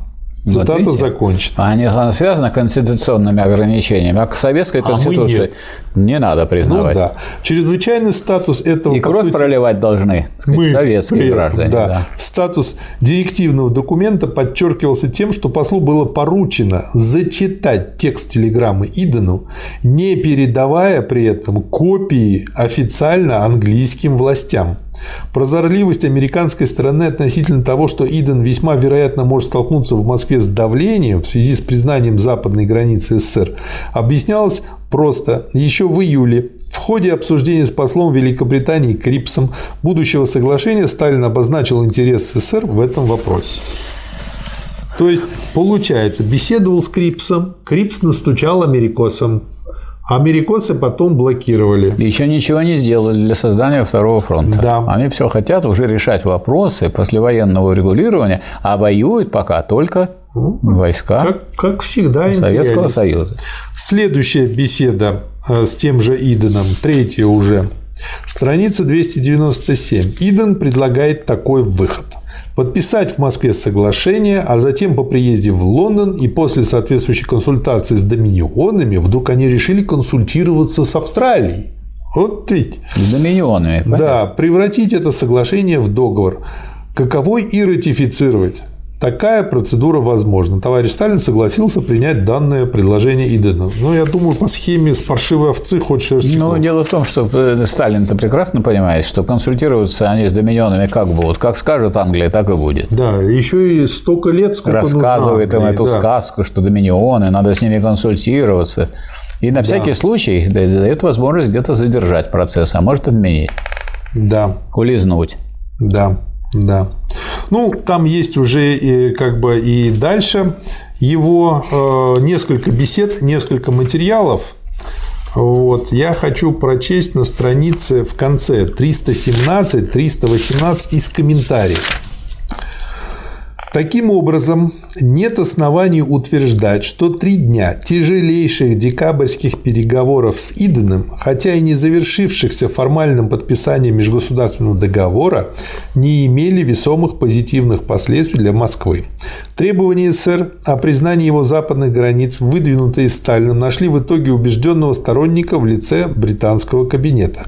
Разумеется, это, как мы видели выше, объяснялось далеко идущими стратегическими планами самой Великобритании и входило в естественное столкновение с планами США. Похоже, то есть он тут попытался вбить между ними клин, и там что-то удалось сделать в этом направлении. Похожая ситуация возникла весной 1942 года вокруг второго ключевого вопроса войны – открытия полноценного второго фронта в Европе. Только здесь западные союзники СССР поменялись местами. Не заинтересованный в реальной поддержке и усилении Москвы Черчилль как мог тормозил процесс. Рузвельт же, видевший для США в масштабном военном столкновении с гитлеровскими армиями на Европейском театре весомые моральные и материальные выгоды, делал все, чтобы обещания, данные Москве, обрели плоть и кровь. То бишь, империалисты и в Африке империалисты, и, во всегда время- империалисты. Тем более во время войны они империалисты. Да. Особенно, когда воюют чужими руками. Да. Следующий материал, страница 354.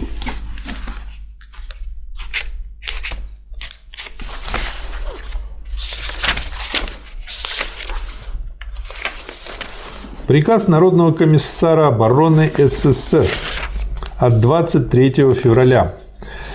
Молодые отряды Красной Армии, впервые вступившие в войну 23 февраля 1942 года.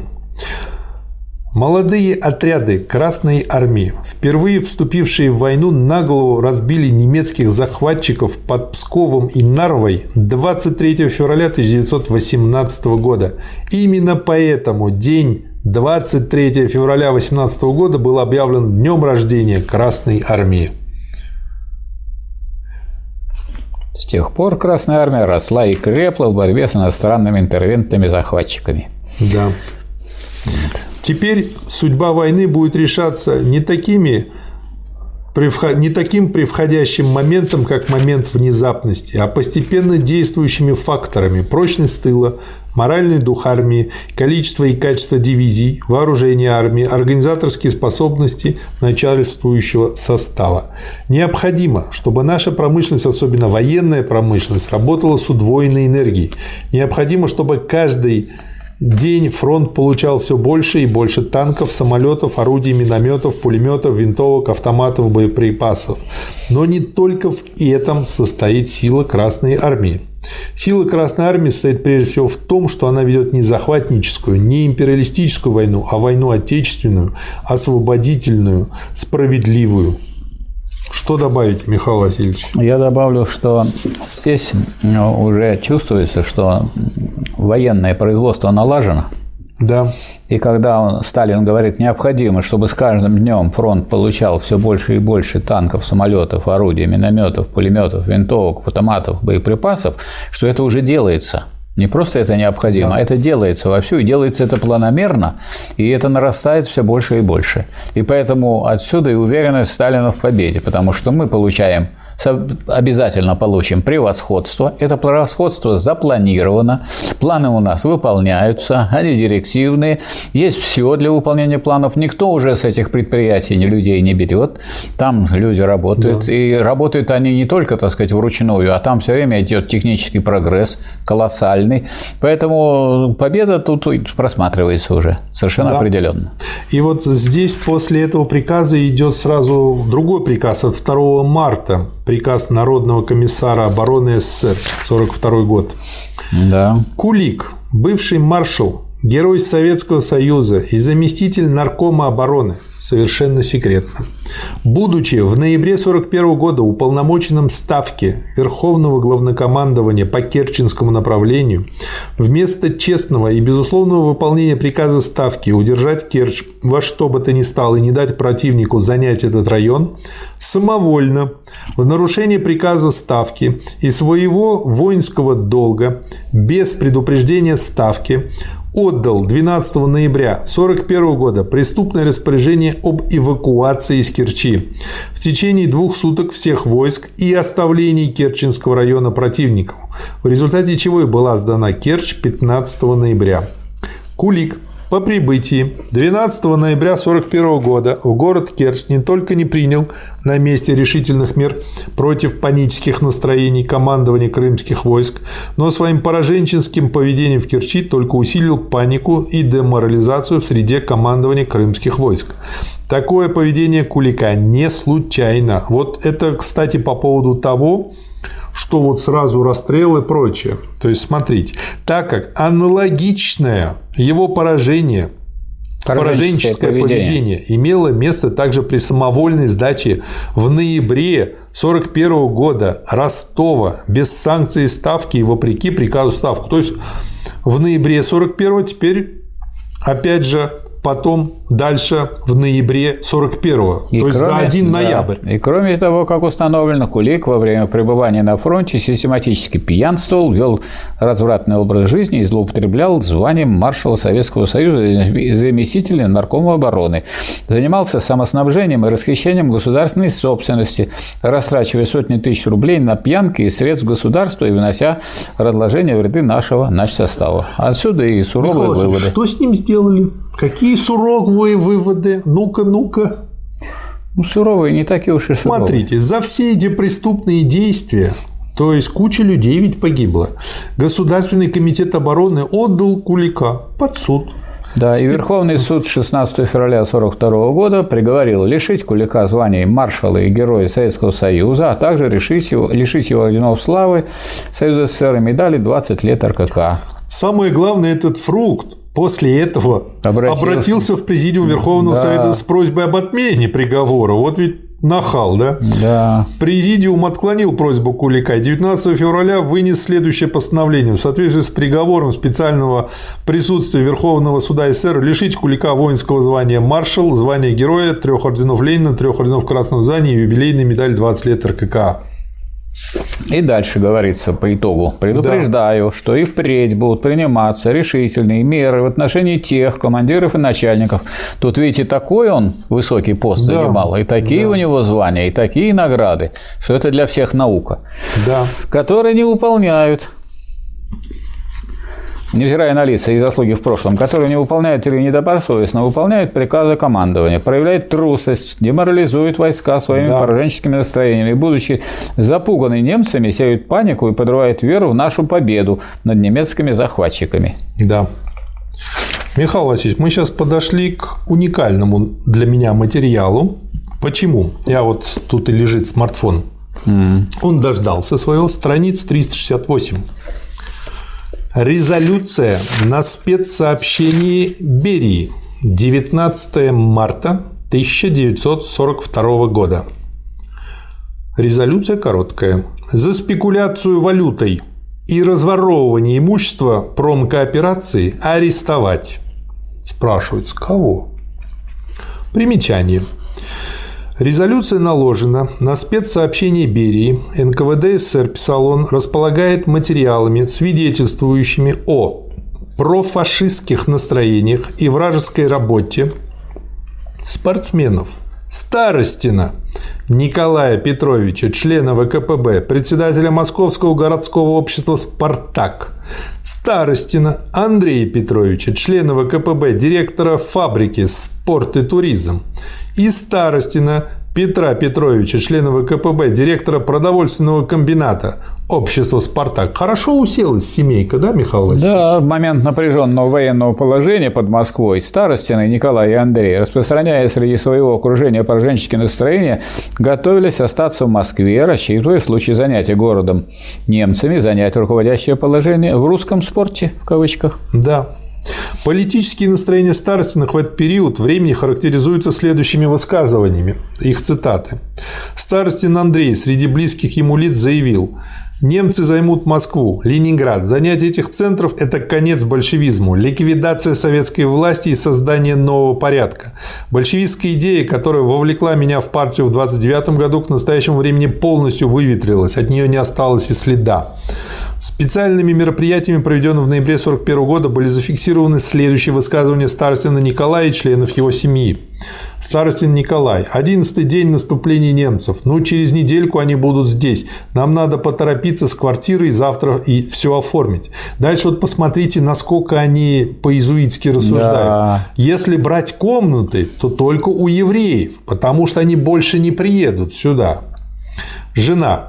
Голицына находится в 10 километрах от Москвы. Лялечка, дочка Старсина, идет учить немецкий. Я тоже поучусь, а то немцы придут, а я и говорить не умею. Старостин. Да, жизнь наступает интересная. Жена. Была интересная в 17 году, боролись за жизнь, а теперь уничтожают все. Старостин.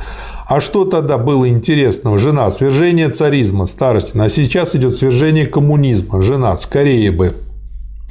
Теперь Прочтя это, я про себя подумал. Ну, расстреляли, наверное. Да. Что я читаю? Николай Петрович Старостин в Википедии. Угу. Когда же он умер? А здесь, кстати, кончается это дело тем, 17 что... февраля 1996 года в 93 года. Угу. Дальше. Чем он был после 41 года? Общество «Спартак» он возглавлял до 41 года. Ну, понятно почему. Тренерская карьера у него закончилась в 1995 году. Отправили его в Ухту, в 1944 году «Динамо» занимался. Потом был «Динамо Алматы», 52 год. Потом опять же «Алма-Ата», «Локомотив». Потом «Москва», «Спартак», 1955 год. Тяжелая жизнь для предателя Тяжелая. Родины. Он какой-то вот, вы знаете, на мой взгляд, э, тираном его называют те, кого он не отправил на тот свет за дело. Их детишки и внучки, и внучата. Да. А жаль. Надо было Старостина расстрелять. Так, переходим к следующему документу. Страница 423 Директива ставки ВГК номер 155-452 военным советом фронтов и армий о причинах поражения Крымского фронта в Керченской операции. 4 угу. июня 1942 года. Да. К началу наступления противника Крымский фронт располагал 16 стрелковыми дивизиями, тремя стрелковыми бригадами, одной кавалерийской дивизией, четырьмя танковыми бригадами, девятью артиллерийскими полками усиления, 401 самолетом, в том числе 176 исправными истребителями и 225 исправными бомбардировщиками. Противник против указанных сил Крымского фронта имел 7 пехотных дивизий, одну танковую дивизию, одну кавалерийскую бригаду. То есть, когда смеются, что у нас в войсках были кавалерийские войска, пожалуйста, у немцев тоже. Да. Одну механизированную бригаду и до 400-500 самолетов. Как видно, Крымский фронт имел большое превосходство над противником в пехоте и артиллерии и лишь несколько уступал противнику в авиации. То есть, по идее, разгрома не должно было быть. Да. Вот. Что скажете по этому поводу?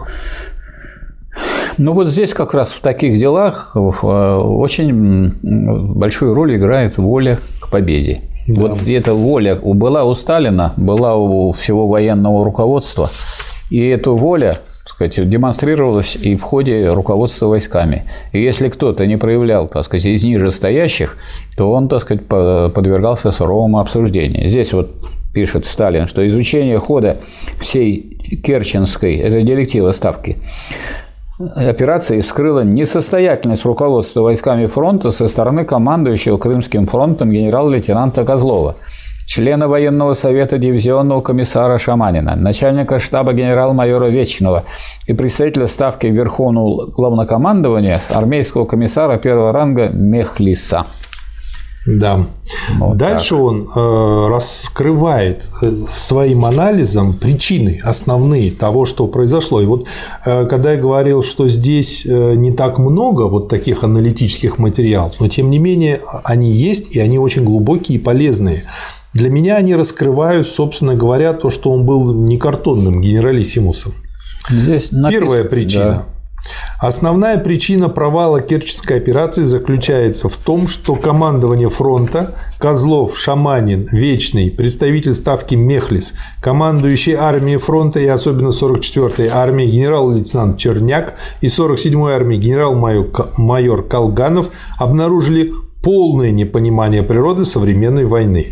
Ну и дальше. Ведь а, одно дело сказать полное непонимание, а другое дело раскрыть. Раскрыть это нужно для, для других командиров, да? для других военачальников, которые это будут читать, потому что это приказ. Да, и дальше вот он тут э, раскрывает. Первое. Опыт современной войны, где танки и авиация играют большую роль, показывает, что исход боя и судьбу войск нельзя ставить в зависимость только лишь от полевых укреплений и линейно растянутых по переднему краю сил боевого порядка. Например, Открытая, ровная, ну, еще и примеры приводит, местность, как это имело место на Керченском полуострове, требует от всех командиров более глубокого построения своих боевых порядков, выделения сильных резервов в глубину, с размещением их на узлах дорог, в населенных пунктах, достаточно удаленных от передовых позиций, дабы иметь, вовремя для э, иметь время для развертывания этих резервов и выдвижения их против прорвавшегося противника. Вопреки этому опыту, то есть опыт опыт был уже. Конечно. Командование Крымского фронта растянуло свои дивизии в одну линию, не считаясь с открытым равнинным характером местности, вплотную пододвинуло всю пехоту и артиллерию к противнику и резервов в глубине не создало. Причем на одну дивизию приходилось на фронте не более двух километров. Значит, фронт имел возможность создать вторые и третьи эшелоны. Вследствие этого после прорыва противником линии фронта командование оказалось не в силах противопоставить достаточно достаточные силы наступающему противнику. Второй. Опыт войны показывает далее, что организованное и твердое управление войсками в бою играет решающую роль, и что потеря связи командования с войсками гибельно отражается на исходе боевой операции. Ну и дальше приводит пример. Третье. Опыт войны показывает, что успех боевой операции немыслим без четко организованного взаимодействия всех родов войск в бою. Особенно важное значение имеет организация взаимодействия в боевой работе наземных сил с авиацией. И опять же приводит пример, раскрывает. Четвертое. Опыт войны показывает, что наряду с умением организовать наступательный бой, командование должно уметь, когда да, это требует обстановка, вывести свои силы из-под удара противника.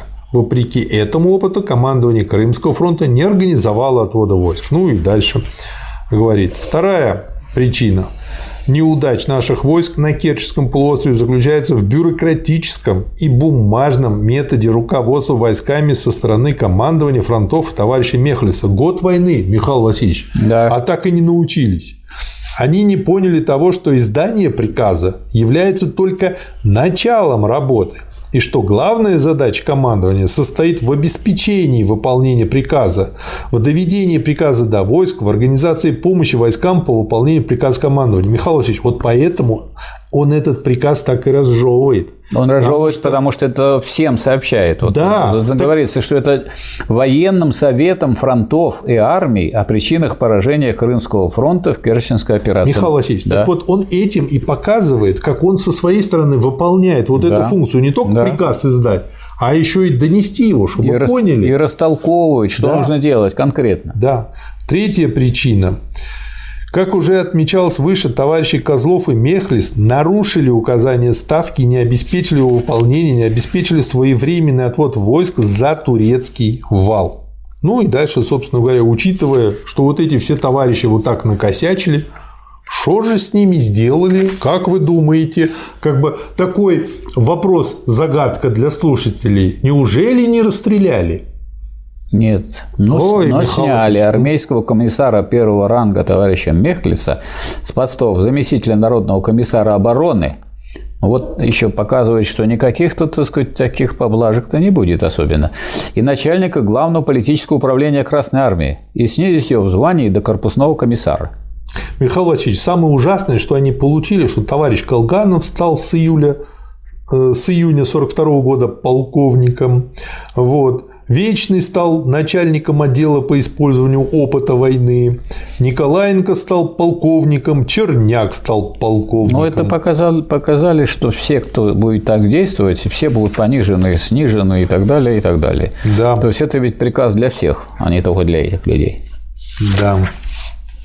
Следующий материал тоже очень показательный. 476 страница.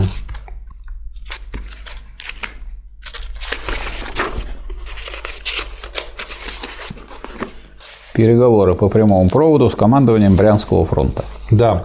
Ну и тут, собственно говоря, идет протокол вот этих переговоров. Очень, э, ну как сказать, он очень интересный очень показательный. Но я из него хочу только э, зачитать хвостик э, от комментария к нему, угу. потому что, ну, увидите, поймете почему. Голиков возглавил Воронежский фронт, однако уже 14 июля был отстранен от командования и заменен Ватутиным, на тот момент заместителем начальника генштаба. По-видимому, о разговоре Сталина с недавно снятым Голиковым и вспоминает Рокоссовский. Ну и дальше воспоминания Рокоссовского. Верховный главнокомандующий попросил пригласить к нему генерала, только что отстраненного от командования фронтом, и далее произошел такой диалог. «Вы жалуетесь, что мы несправедливо вас наказали? Да, дело в том, что мне мешал командовать представитель центра, в скобках, очевидно, Ватутин. Чем же он вам мешал? Он вмешивался в мои распоряжения, устраивал совещания, когда нужно было действовать, а не совещаться, давал противоречивые указания, вообще подменял командующего. Так, значит, он вам мешал. Но командовали фронтом вы? Да, я. Это вам партия и правительство доверили фронт.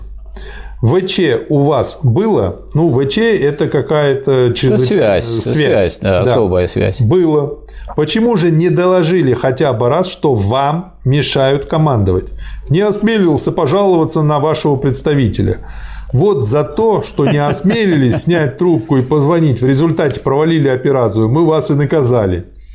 Я вышел из кабинета Верховного Главнокомандующего с мыслью, что мне, человеку, недавно принявшему фронт, был дан предметный урок. И это говорит Рокоссовский. Да, да. То есть виднейший начальник. Да.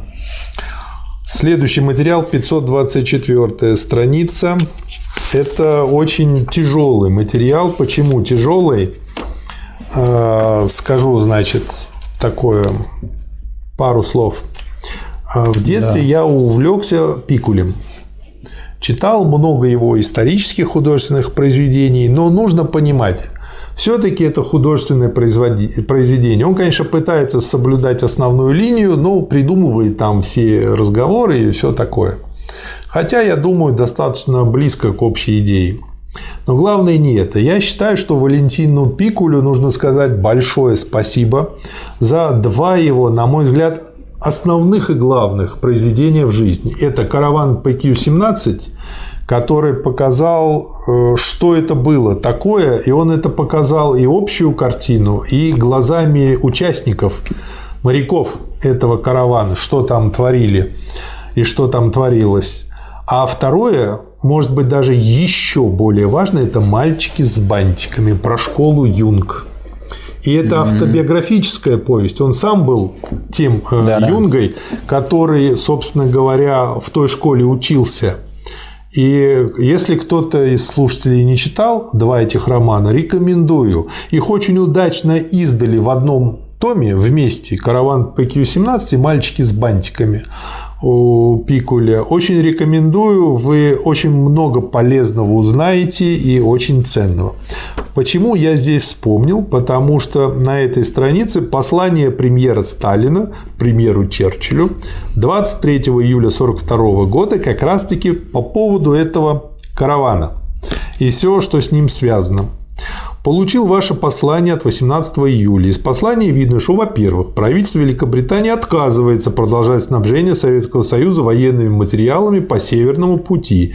И, во-вторых, Несмотря на известное согласование англо-советской коммюнике о принятии неотложных мер по организации Второго фронта в 1942 году, правительство Великобритании откладывает это дело на 1943 год. То есть послали по всем фронтам. Приказ английского адмиралства Тейство 17-му конвою, а ПК-17, 17-й конвой самый трагичный был, покинуть транспорты и вернуться в Англию, то есть военные суда, которые его охраняли, развернулись и ушли. И, ушли, и бросили. Бросили конвой на растерзание немецким Причем подводникам. вместе с тем, что должны были привести да. Советскому Союзу. Да. Что же это такое? Какая помощь такая, да? И вернуться в Англию, а транспортным судам рассыпаться и добираться в одиночку до советских портов без эскорта наши специалисты считают непонятным и необъяснимым. Что касается второго вопроса, а именно вопроса об, об организации второго фронта в Европе, то я боюсь, что этот вопрос начинает принимать несерьезный характер. Исходя из создавшегося положения на советско-германском фронте, я должен заявить самым категорическим образом, что советское правительство не может примириться с откладыванием организации второго фронта в Европе на 1943 год. Дальше есть комментарий, который я тоже хочу прочесть из него кусочек к этому материалу. На следующий день 24 июля из сообщения лондонской резидентуры НКВД Сталин узнал, что еще 15 числа Черчилль созвал закрытую конференцию редакторов крупных оппозиционных газет, в ходе которой заявил – мне известно, что русские хотели бы видеть нас во Франции, да и сами мы хотели бы быть там. Однако сам по себе факт, что русские страдают, совсем не означает, что мы тоже должны страдать. Мы должны заставить страдать своего противника.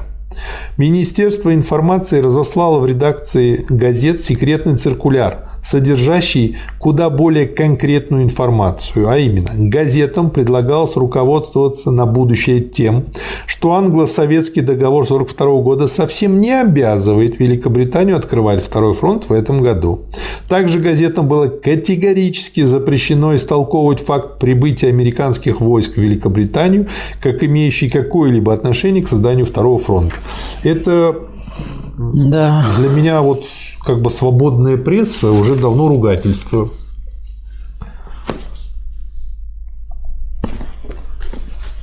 Очень значимый приказ, страница 527.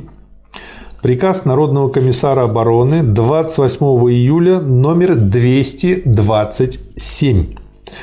Враг бросает на фронт все новые силы и, не считаясь с большими для него потерями, лезет вперед, рвется вглубь Советского Союза, захватывает новые районы, опустошает и разоряет наши города и села, насилует, грабит, убивает советское население. Бои идут в районе Воронежа, на Дону, на юге и у ворот Северного Кавказа. Немецкие оккупанты рвутся к Сталинграду, к Волге и хотят любой ценой захватить Кубань, Северный Кавказ с их нефтяными и хлебными богатствами. Враг уже захватил Ворошиловград, Старобельск, Рассош, Купянск, угу. Валуйки, Новочеркасск, Ростов-на-Дону, половину Воронежа.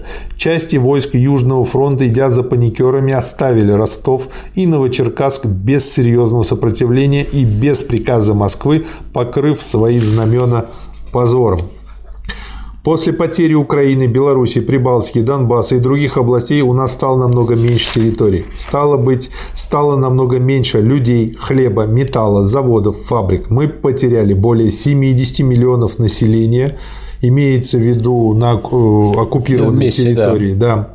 Более 800 миллионов пудов хлеба в год и более 10 миллионов тонн металла в год.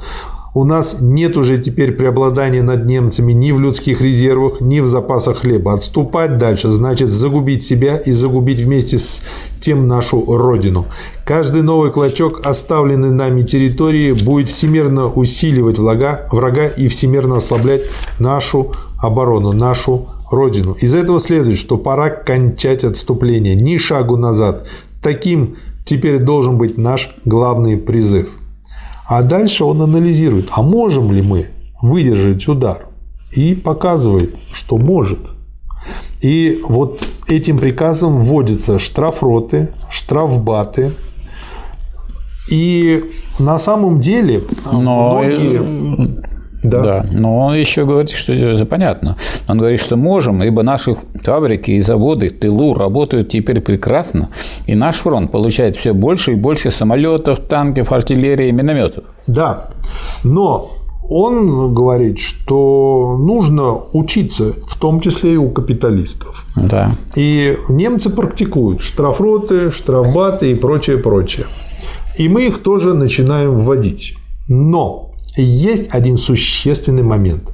Если обычно всякими либеральными псевдоучеными это подается как э, способ просто запугивания, ну и там наказания, то на самом деле это был способ быстрого искупления для людей провинившихся вернуть себе то, чего их лишили из-за того проступка, который они совершили. И это э, то, что было необходимо и неизбежно, потому что отчаянное положение, вроде бы фабрики, заводы работают, военное так сказать, вооружение идет, силы прибавляют, а в это время Нет, ну войска потом, отступают. Васильевич, э, рассудите, вот э, есть люди, которые воюют на фронте, без всяких как бы правонарушений, без отступлений, без того.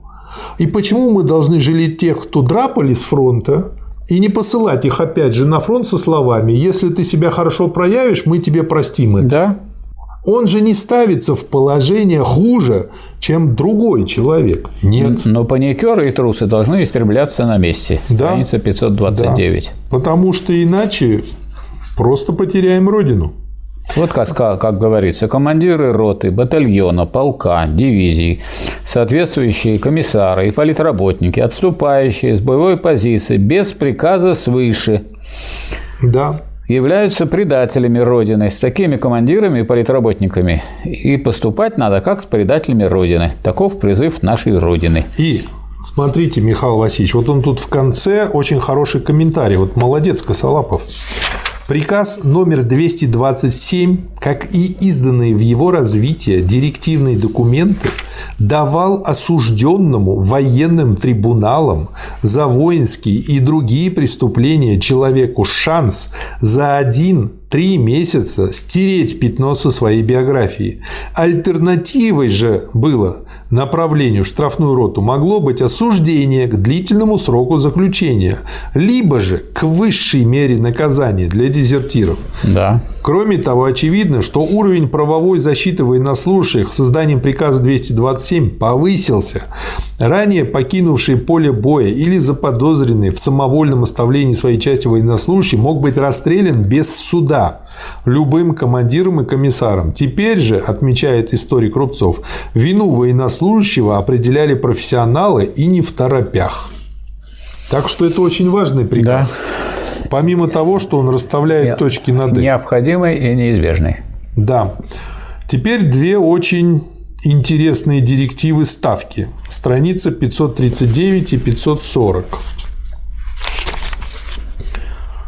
539. Директива ставки ВГК номер 170-549 командующим войсками Западного и Калининского фронтов Жукову, Коневу, ВВС Красной Армии Новикову 4 августа 1942 года.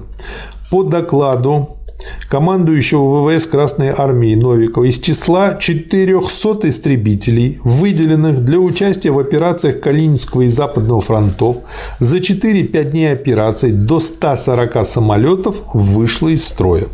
По тому же докладу, при полном отсутствии авиации противника в первый день боя и при тройном превосходстве над противником в последующие дни наши боевые потери составляли 51 истребитель, 89 истребителей считаются вышедшими из строя по техническим неисправностям. Считая невероятным такой недопустимо высокий процент самолетов, вышедших из строя в течение 4-5 дней по техническим причинам, Ставка усматривает здесь наличие явного саботажа, шкурничества со стороны некоторой части летного состава, который, изыскивая отдельные мелкие неполадки в самолете, стремится уклониться от боя. Ну и дальше, собственно говоря, что делать с этими саботажниками. Летный состав, увлеченный в саботаже, немедленно изъять из частей, свести в штрафные авиаэскадрильи и под личным наблюдением командиров авиадивизий использовать для выполнения ответственных заданий на самых опасных направлениях и тем самым предоставить им возможность искупить свою вину. То есть аналог штрафрот и штрафбатальон. Кто начинает, так сказать, увиливать, тогда его посылают на более опасные участки, чтобы они исправлялись. Человек маломальски знакомый с таким сложным техническим изделием, как самолет, понимает. Договорился да. летчик со своим техником, тот что-то там да, там пофинтил, нарушено, а это нарушено. И все. Стало весело. Так, и вторая ну, директива. Вот тут еще есть одна тема угу. о том, что мы работаем с тем народом и с теми людьми, которые есть, да. а не с теми, которых нет. Мы войну выиграли с тем народом и с теми людьми, которые воевали, а не с теми людьми, которые кто-то ну, выдумал. Ну, правильно, коммунизм не строит идеально. Да. Зачем и идеальным людям вот коммунизм? Они в идеал. этом и искусство, между прочим, крупных так сказать, военачальников в том, что они могут с тем же самым составом выигрывать, а не проигрывать. Да. Вторая директива, страница 544, номер 156-595 от 10 августа. Так, на Сталинградском фронте за 6 дней боев 12 наших танковых бригад при значительном превосходстве в танках, артиллерии и авиации над противником из 400 танков вышли из строя 326. Да. Из них по техническим неисправностям около 200. 200. Да. да. Причем большая часть танков оставлена на поле боя. Аналогичные примеры имели место и на других фронтах.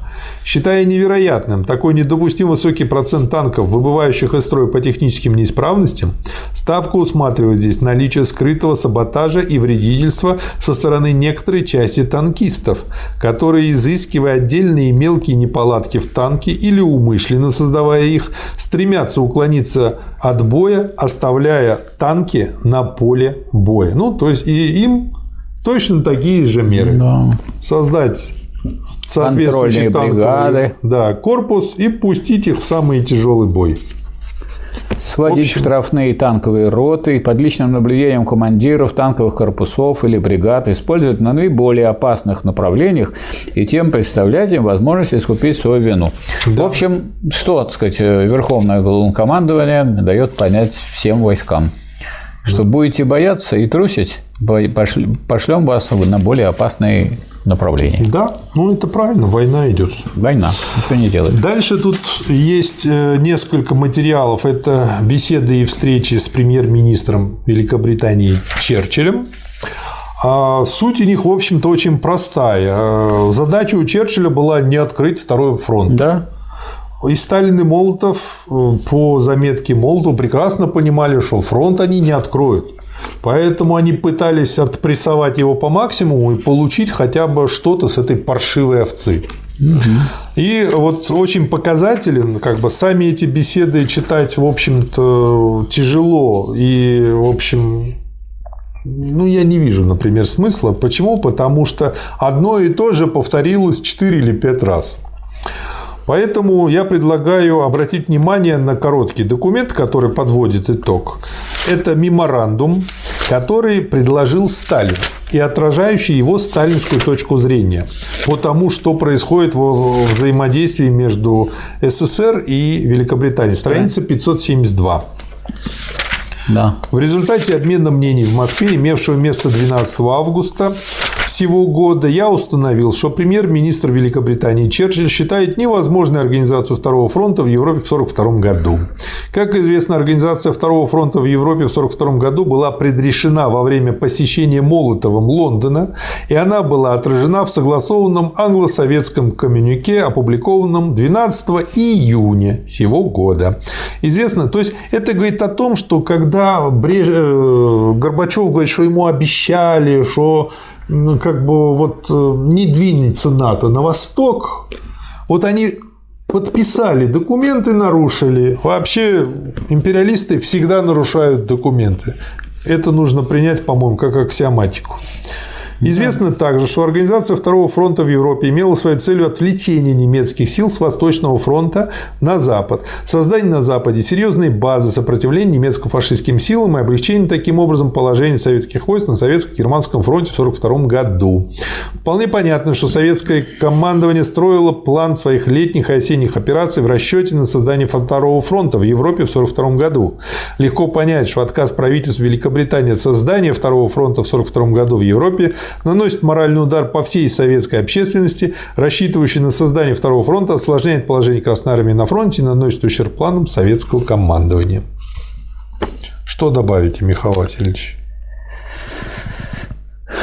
Мне кажется, что Сталин ставил свои задачи во что бы то ни стало все-таки дело привести к созданию второго фронта. И да. вел к этому совершенно вполне определенно.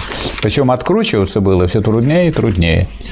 Причем Сталин использовал свое положение и так сказать, те соглашения, которые были подписаны, он все время притаскивал их, чтобы они получились не просто людьми, которые уворачиваются, они уже нарушители соглашений. Да. Мне и моим коллегам кажется, что 1942 год представляет наиболее благоприятные условия для создания Второго фронта в Европе, так как почти все силы немецких войск, и при том лучшие силы, отвлечены на Восточный фронт. Еще нужно подчеркнуть, кто воюет, чтобы да. у нас неравное положение. Вообще воюет с немцами и ведет, так сказать, такую большую войну Советский Союз, а они большой войны вообще не ведут.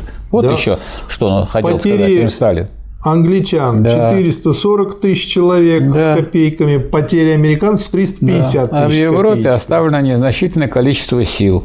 Да. Кого? Немцев и при том худших сил. То есть посмотрите на немцев, мы же видим, что немцы очень хорошо оценивают позицию американцев и англичан. По ним видно, что они оставляют мало, они-то хорошо знаешь, что они не будут воевать. Неизвестно, будет ли представлять 43 год такие же благоприятные условия для создания второго фронта, как 42-й. Мы считаем поэтому, что именно в 42 году возможно и следует создать второй фронт в Европе.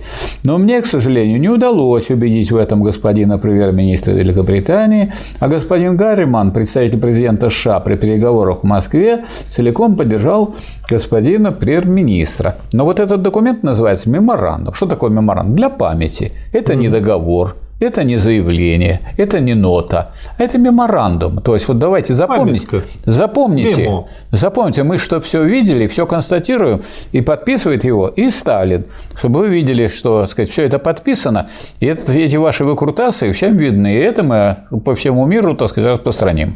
Да.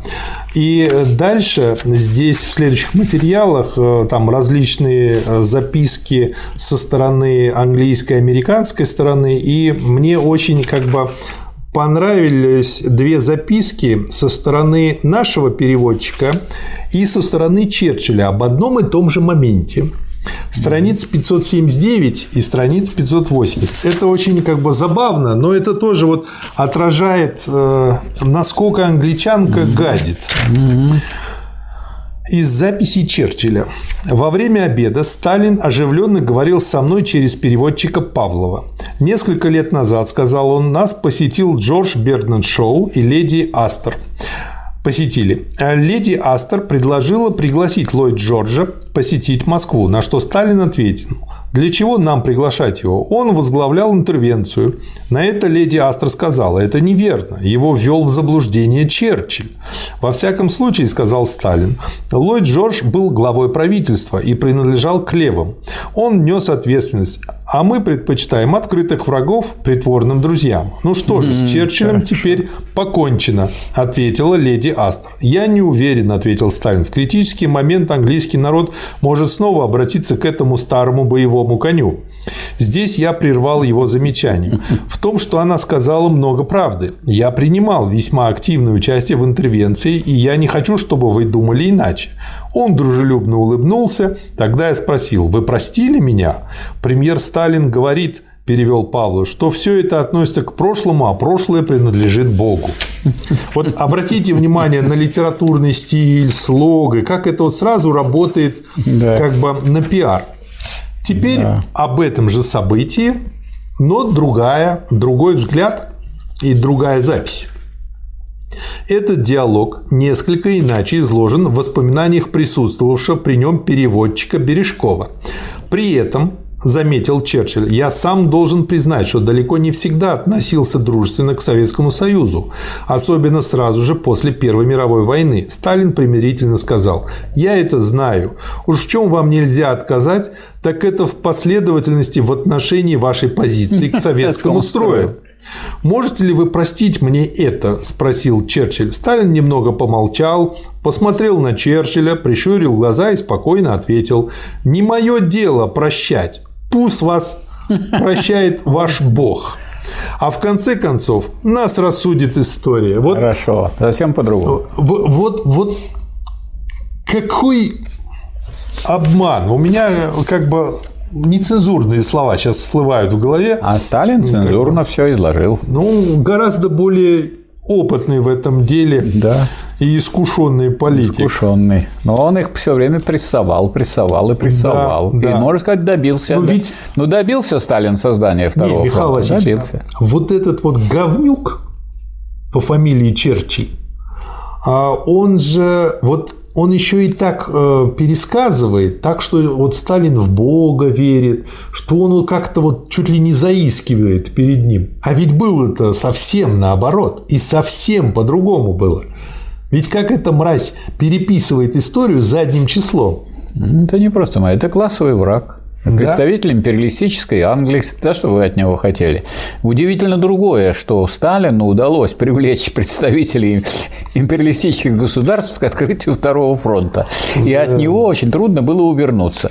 И, и, и помогали они в итоге, так сказать, давали и танки, и пушки, и самолеты, и, сказать, Ой, мы сейчас к этому алюминий и так далее. Да. Мы скоро уже подойдем. Сейчас. Да. 597 страница. Распоряжение Верховного Главнокомандующего номер 170-585 представителям Ставки и Государственного комитета обороны Василевскому и Маленкову 25 августа 1942 года. 5 часов 15 минут утра.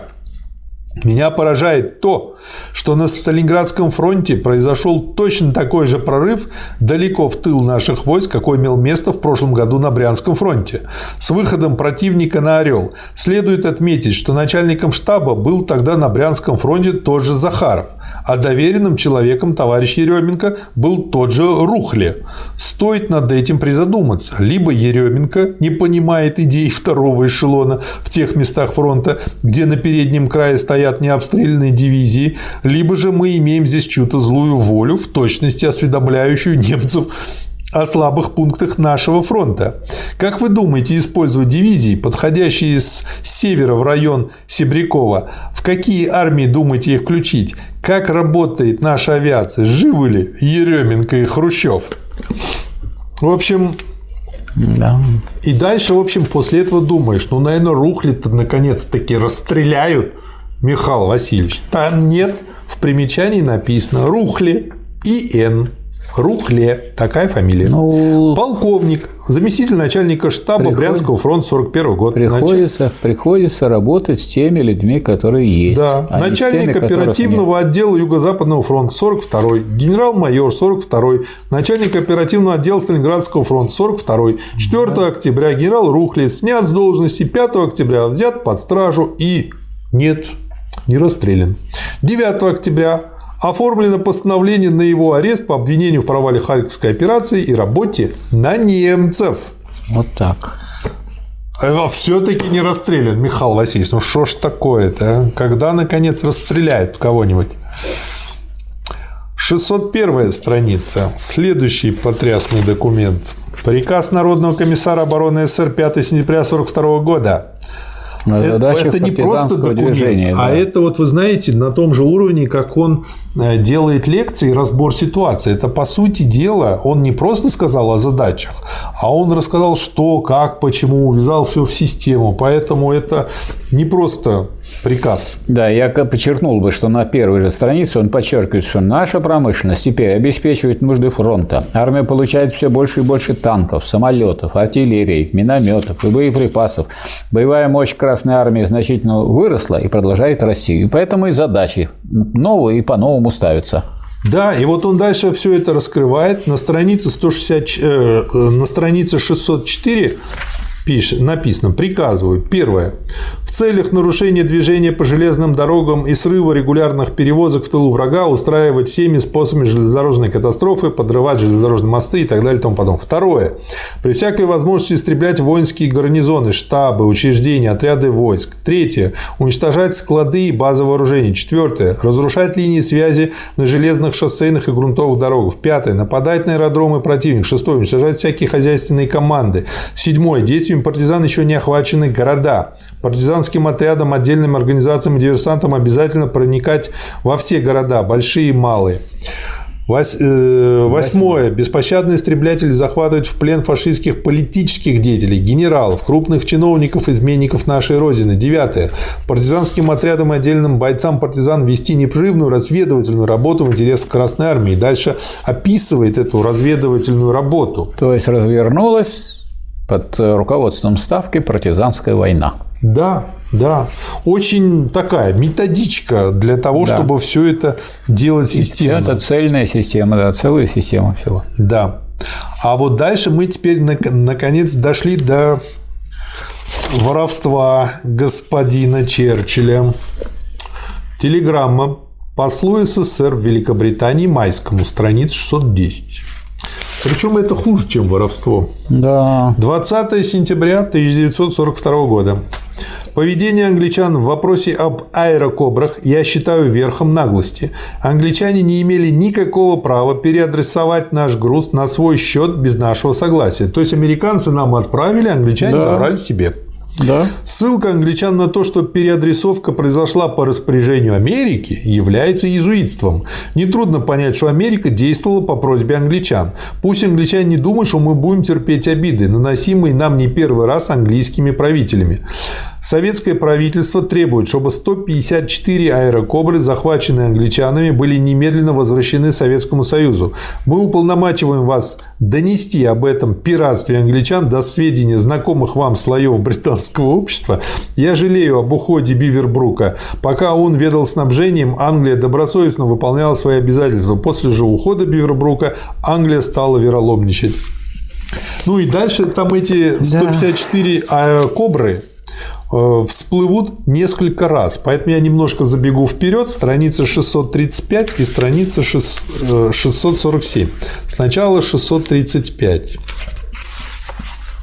От премьера Сталина к премьеру Черчилля. Первое. Должен вам сообщить, что наше положение в районе Сталинграда изменилось к худшему. То есть не просто так Сталина говорит об этих самолетах. Сейчас поймете почему. С первых чисел сентября у немцев оказались большие резервы авиации. С чего бы это? Не открывают второй угу. фронт которые сосредоточили они в районе Сталинграда и добились двойного превосходства в воздухе. У нас не хватило истребительных самолетов для прикрытия наземных войск. Даже самые храбрые войска оказываются беспомощными, когда они не прикрыты с воздуха.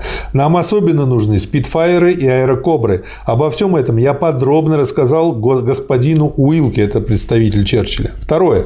Транспорты с вооружением прибыли в Архангельск и разгружаются. Это большая помощь, за это спасибо. Третье. Сообщение вашей разведки о том, что Германия производит производит ежемесячно. Вот я думаю, они как бы на самом-то деле знали сколько. Я думаю, они просто так специально да. сказали. Для того, чтобы мы не особо переживали о том, что второй фронт не открыт. Ежемесячно не более 1300 боевых самолетов не подтверждаются нашими данными. По нашим данным, германские авиационные заводы вместе с заводами в оккупированных городах по изготовлению деталей самолетов производят ежемесячно не менее 2500 самолетов. А те жульничают, берут только на территории да. Германии, а тут оказывается... А теперь аналогичное в тот же момент Рузвельту от премьера Сталина президенту господину Рузвельту 647. Пользуюсь возможностью послать вам личное послание. Благодаря любезному содействию Стэнли, уезжающего в Вашингтон, хотел бы высказать некоторые соображения о военных поставках в СССР. Ну и вот он пишет тут об этих же аэрокобрах, о том, что мы нуждаемся в 500 самолетов, 8 тысяч грузовиков, что нам без этого тяжело, и что сейчас все висит на волоске. Вот такая ситуация вокруг этих аэрокобр, и они дальше еще будут часто всплывать. Но вот представьте, Михаил Васильевич, идет такая ситуация. Она мне, знаете, чем напомнила? Мы сейчас перейдем к материалу, который мне достаточно близок, на странице 627.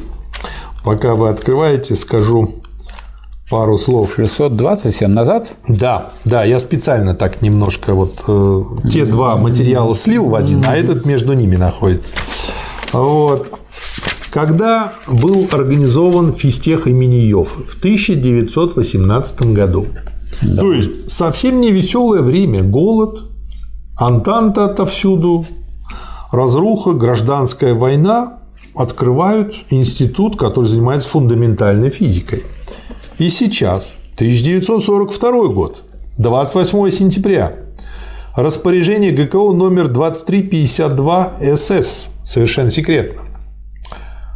Москва, Кремль. Вот интересно, догадаются люди, о чем это распоряжение или нет, как вы думаете? Ну, если они услышали, академики ИОФа могут догадаться.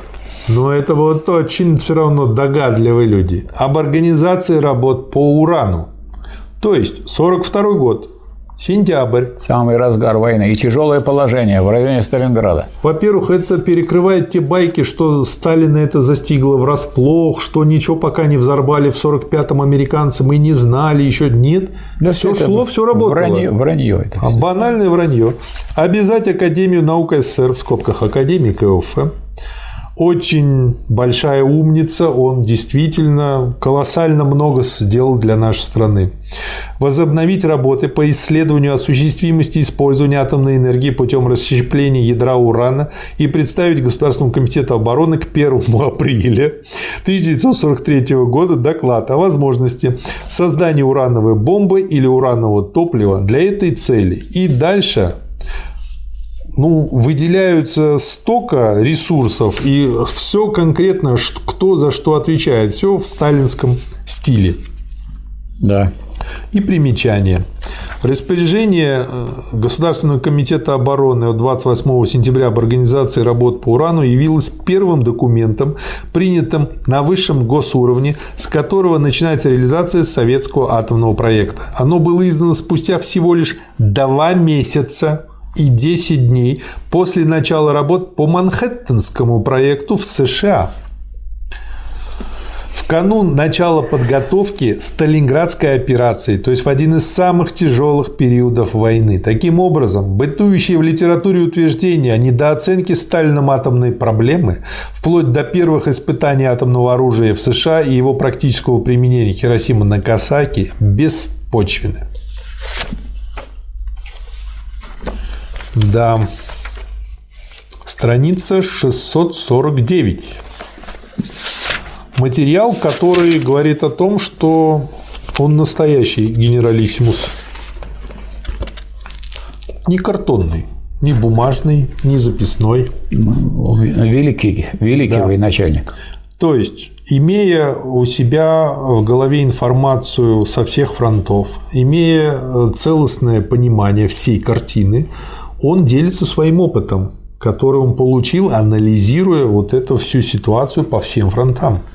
Приказ Народного комиссара обороны СССР 8 октября 1942 года о совершенствовании тактики наступательного боя и о боевых порядках подразделений, частей и соединений.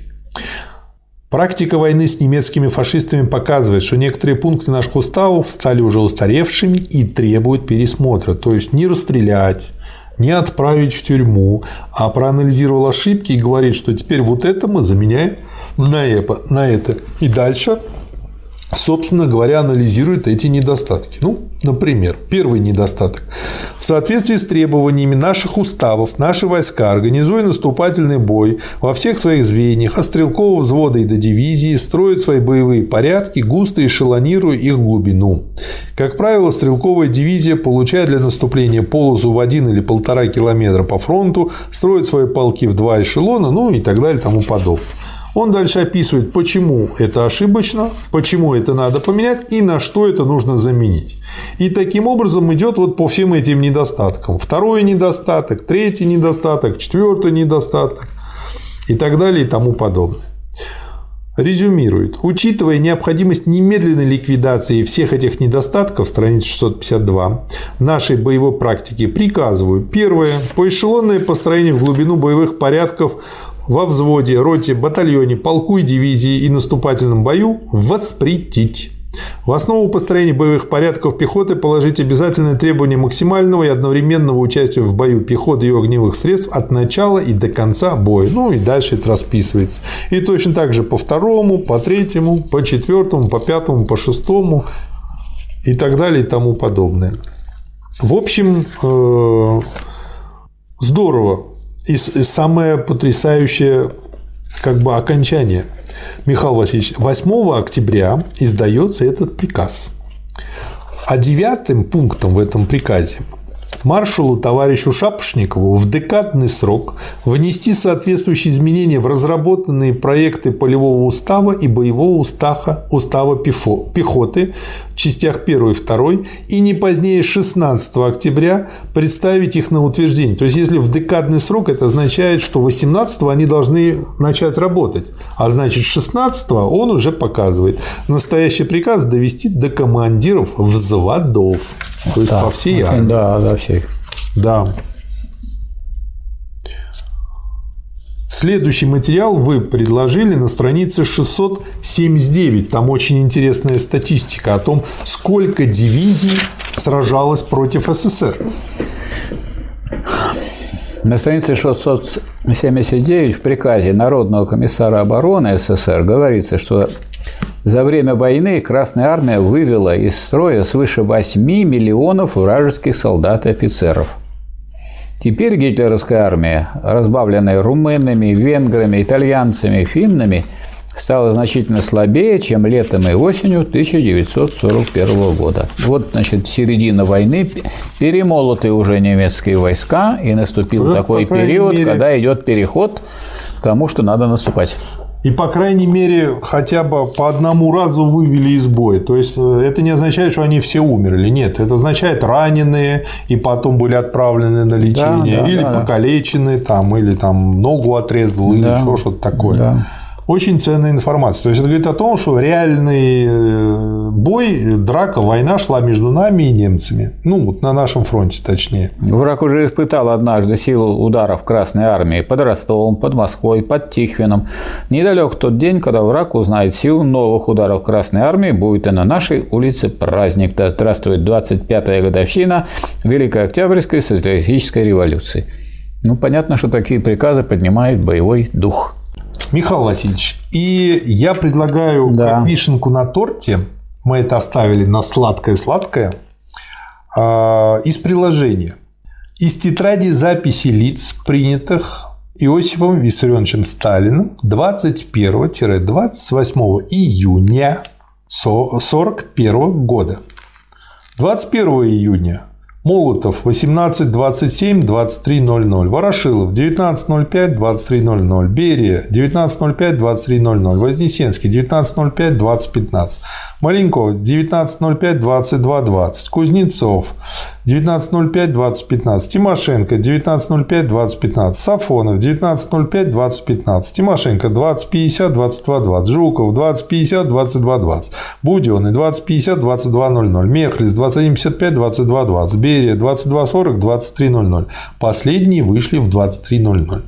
То есть в 23 часа 21 июня генералиссимус, ну тогда он еще не был генералиссимусом, э, закончил свой рабочий день и пошел спать. Ну, Да. наверное, человек уснул где-то в час ночи. Да.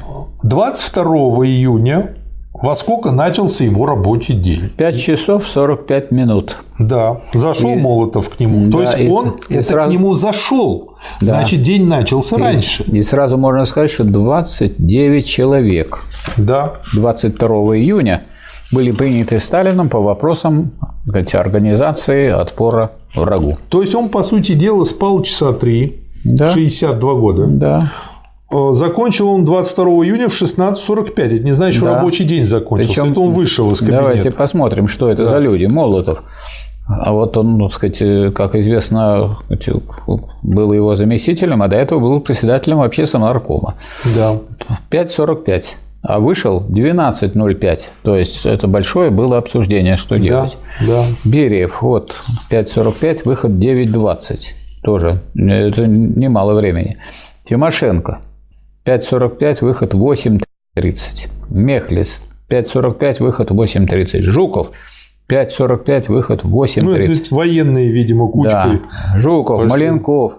Потом идет 7.30, выход 9.20. Микоян, 7.55, выход 9.30. Каганович. В общем, Михаил Ворошилов. Васильевич, вывод можно сделать только один. Такой же 23 июня, июня, 24 июня, 25 июня. В общем, когда они говорят про какую-то прострацию, и вот эту байку ведь запустил еще фильм, созданный в советское время. Они там уже эту мульку пустили. Вывод, вывод здесь проще. Это сволочи. Потому что они искажают правду, лгут.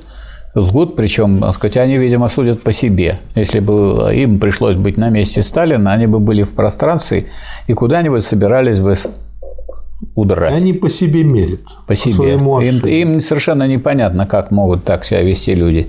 Да. Здесь посмотришь, вот 29 человек. 23 июня тоже там 8 человек. 13 человек 20, еще 23 во второй половине. 24 июня 20 человек. 25 июня 11, 25 июня во второй половине еще 18 человек, 26, 28 человек, 27, 30 человек, 28-го 21 человек и так далее. Да. То есть бурная работа была связана с организацией немедленного отпора да. немецкому нашествию. И вторая вишенка начинается на странице 788. Да. Мы из этой вишенки прочем начало и окончание. Михаил Васильевич, давайте вы начало прочтете, а я окончание.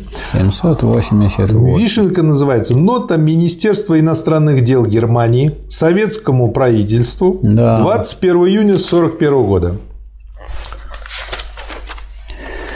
Прочтите Да. первые пару абзацев. Ну вот я думаю, что второй абзац я прочитаю. Подавляя в себе серьезные сомнения, порожденные этим принципиальным различием в политической ориентации Германии и Советской России и острейшим противоречием между диаметрально противоположными мировоззрениями национал-социализма и большевизма, германское правительство все же предприняло такую попытку, попытку, так сказать, как-то найти взаимопонимание с государством, которое, с одной стороны, представляет свою принадлежность к сообществу национальных государств со всеми вытекающими из этого правами и обязанностями, а с другой, будучи руководимым партией, которая, как секция Коминтерна, стремится к распространению революции в мировом масштабе, то есть к уничтожению этих национальных государств, вряд ли будет легкой задачей. И вот это начало такое. Ну, во-первых, Да. из него уже понятно становится, что совсем они не коммунисты, не социалисты, в общем, и не пахнет социализмом.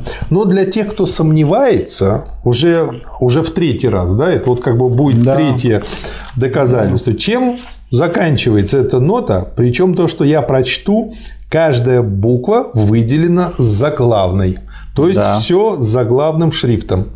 Таким образом, советское правительство предало и нарушило договоры и соглашения с Германией. Ненависть большевистской Москвы к национал-социализму и социалистической Германии оказалась сильнее... Социалистской. А, социалистской Да, Германии. вот это да. существенно. Да, оказалось сильнее политического разума. Большевизм – смертельный враг национал-социализма. Большевистская Москва готова нанести удар в спину национал-социалистской Германии, ведущей борьбу за существование. Правительство Германии не может безучастно относиться к серьезной угрозе на восточной границе, поэтому фюрер отдал приказ германским вооруженным силам всеми силами и средствами отвести эту угрозу. Немецкий народ осознает, что в предстоящей борьбе он призван не только защищать Родину, и спасти мировую цивилизацию от смертельной опасности большевизма и расчистить дорогу к подлинному расцвету в Европе. То есть, как бы Да, и начали они расчищать. ставить на одну полку после всего этого, ну, это, мягко говоря, плевать против ветра. Михаил Васильевич, и вы предлагали зачитать цифры на странице 814. Да, потому что эти цифры показывают, э, что такое военная экономика советского гос- государства и что такое экономика плановая, тогда, когда она э, используется для решения военных целей. Так, личный состав в миллионах СССР в июне 1941 года 2,9. Германия и союзники 5,5.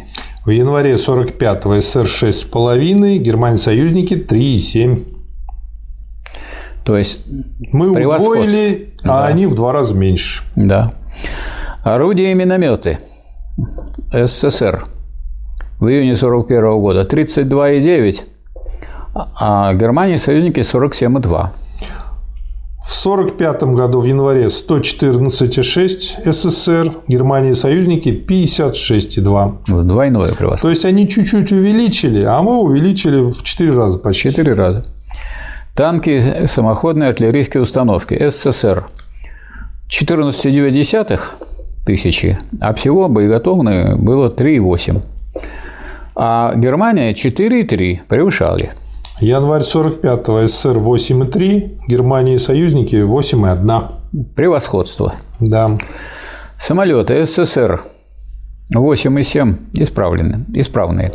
Германия и союзники 5.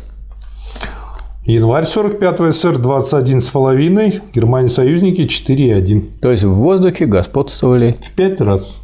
да, господствовали советские летчики. И это очень облегчило задачу войскам господства Да, в воздухе. безусловно. Как назовем выпуск, Михаил Васильевич? Может быть, э, перелом в войне с фашистской Германии. Это все-таки будет во втором, наверное, томе.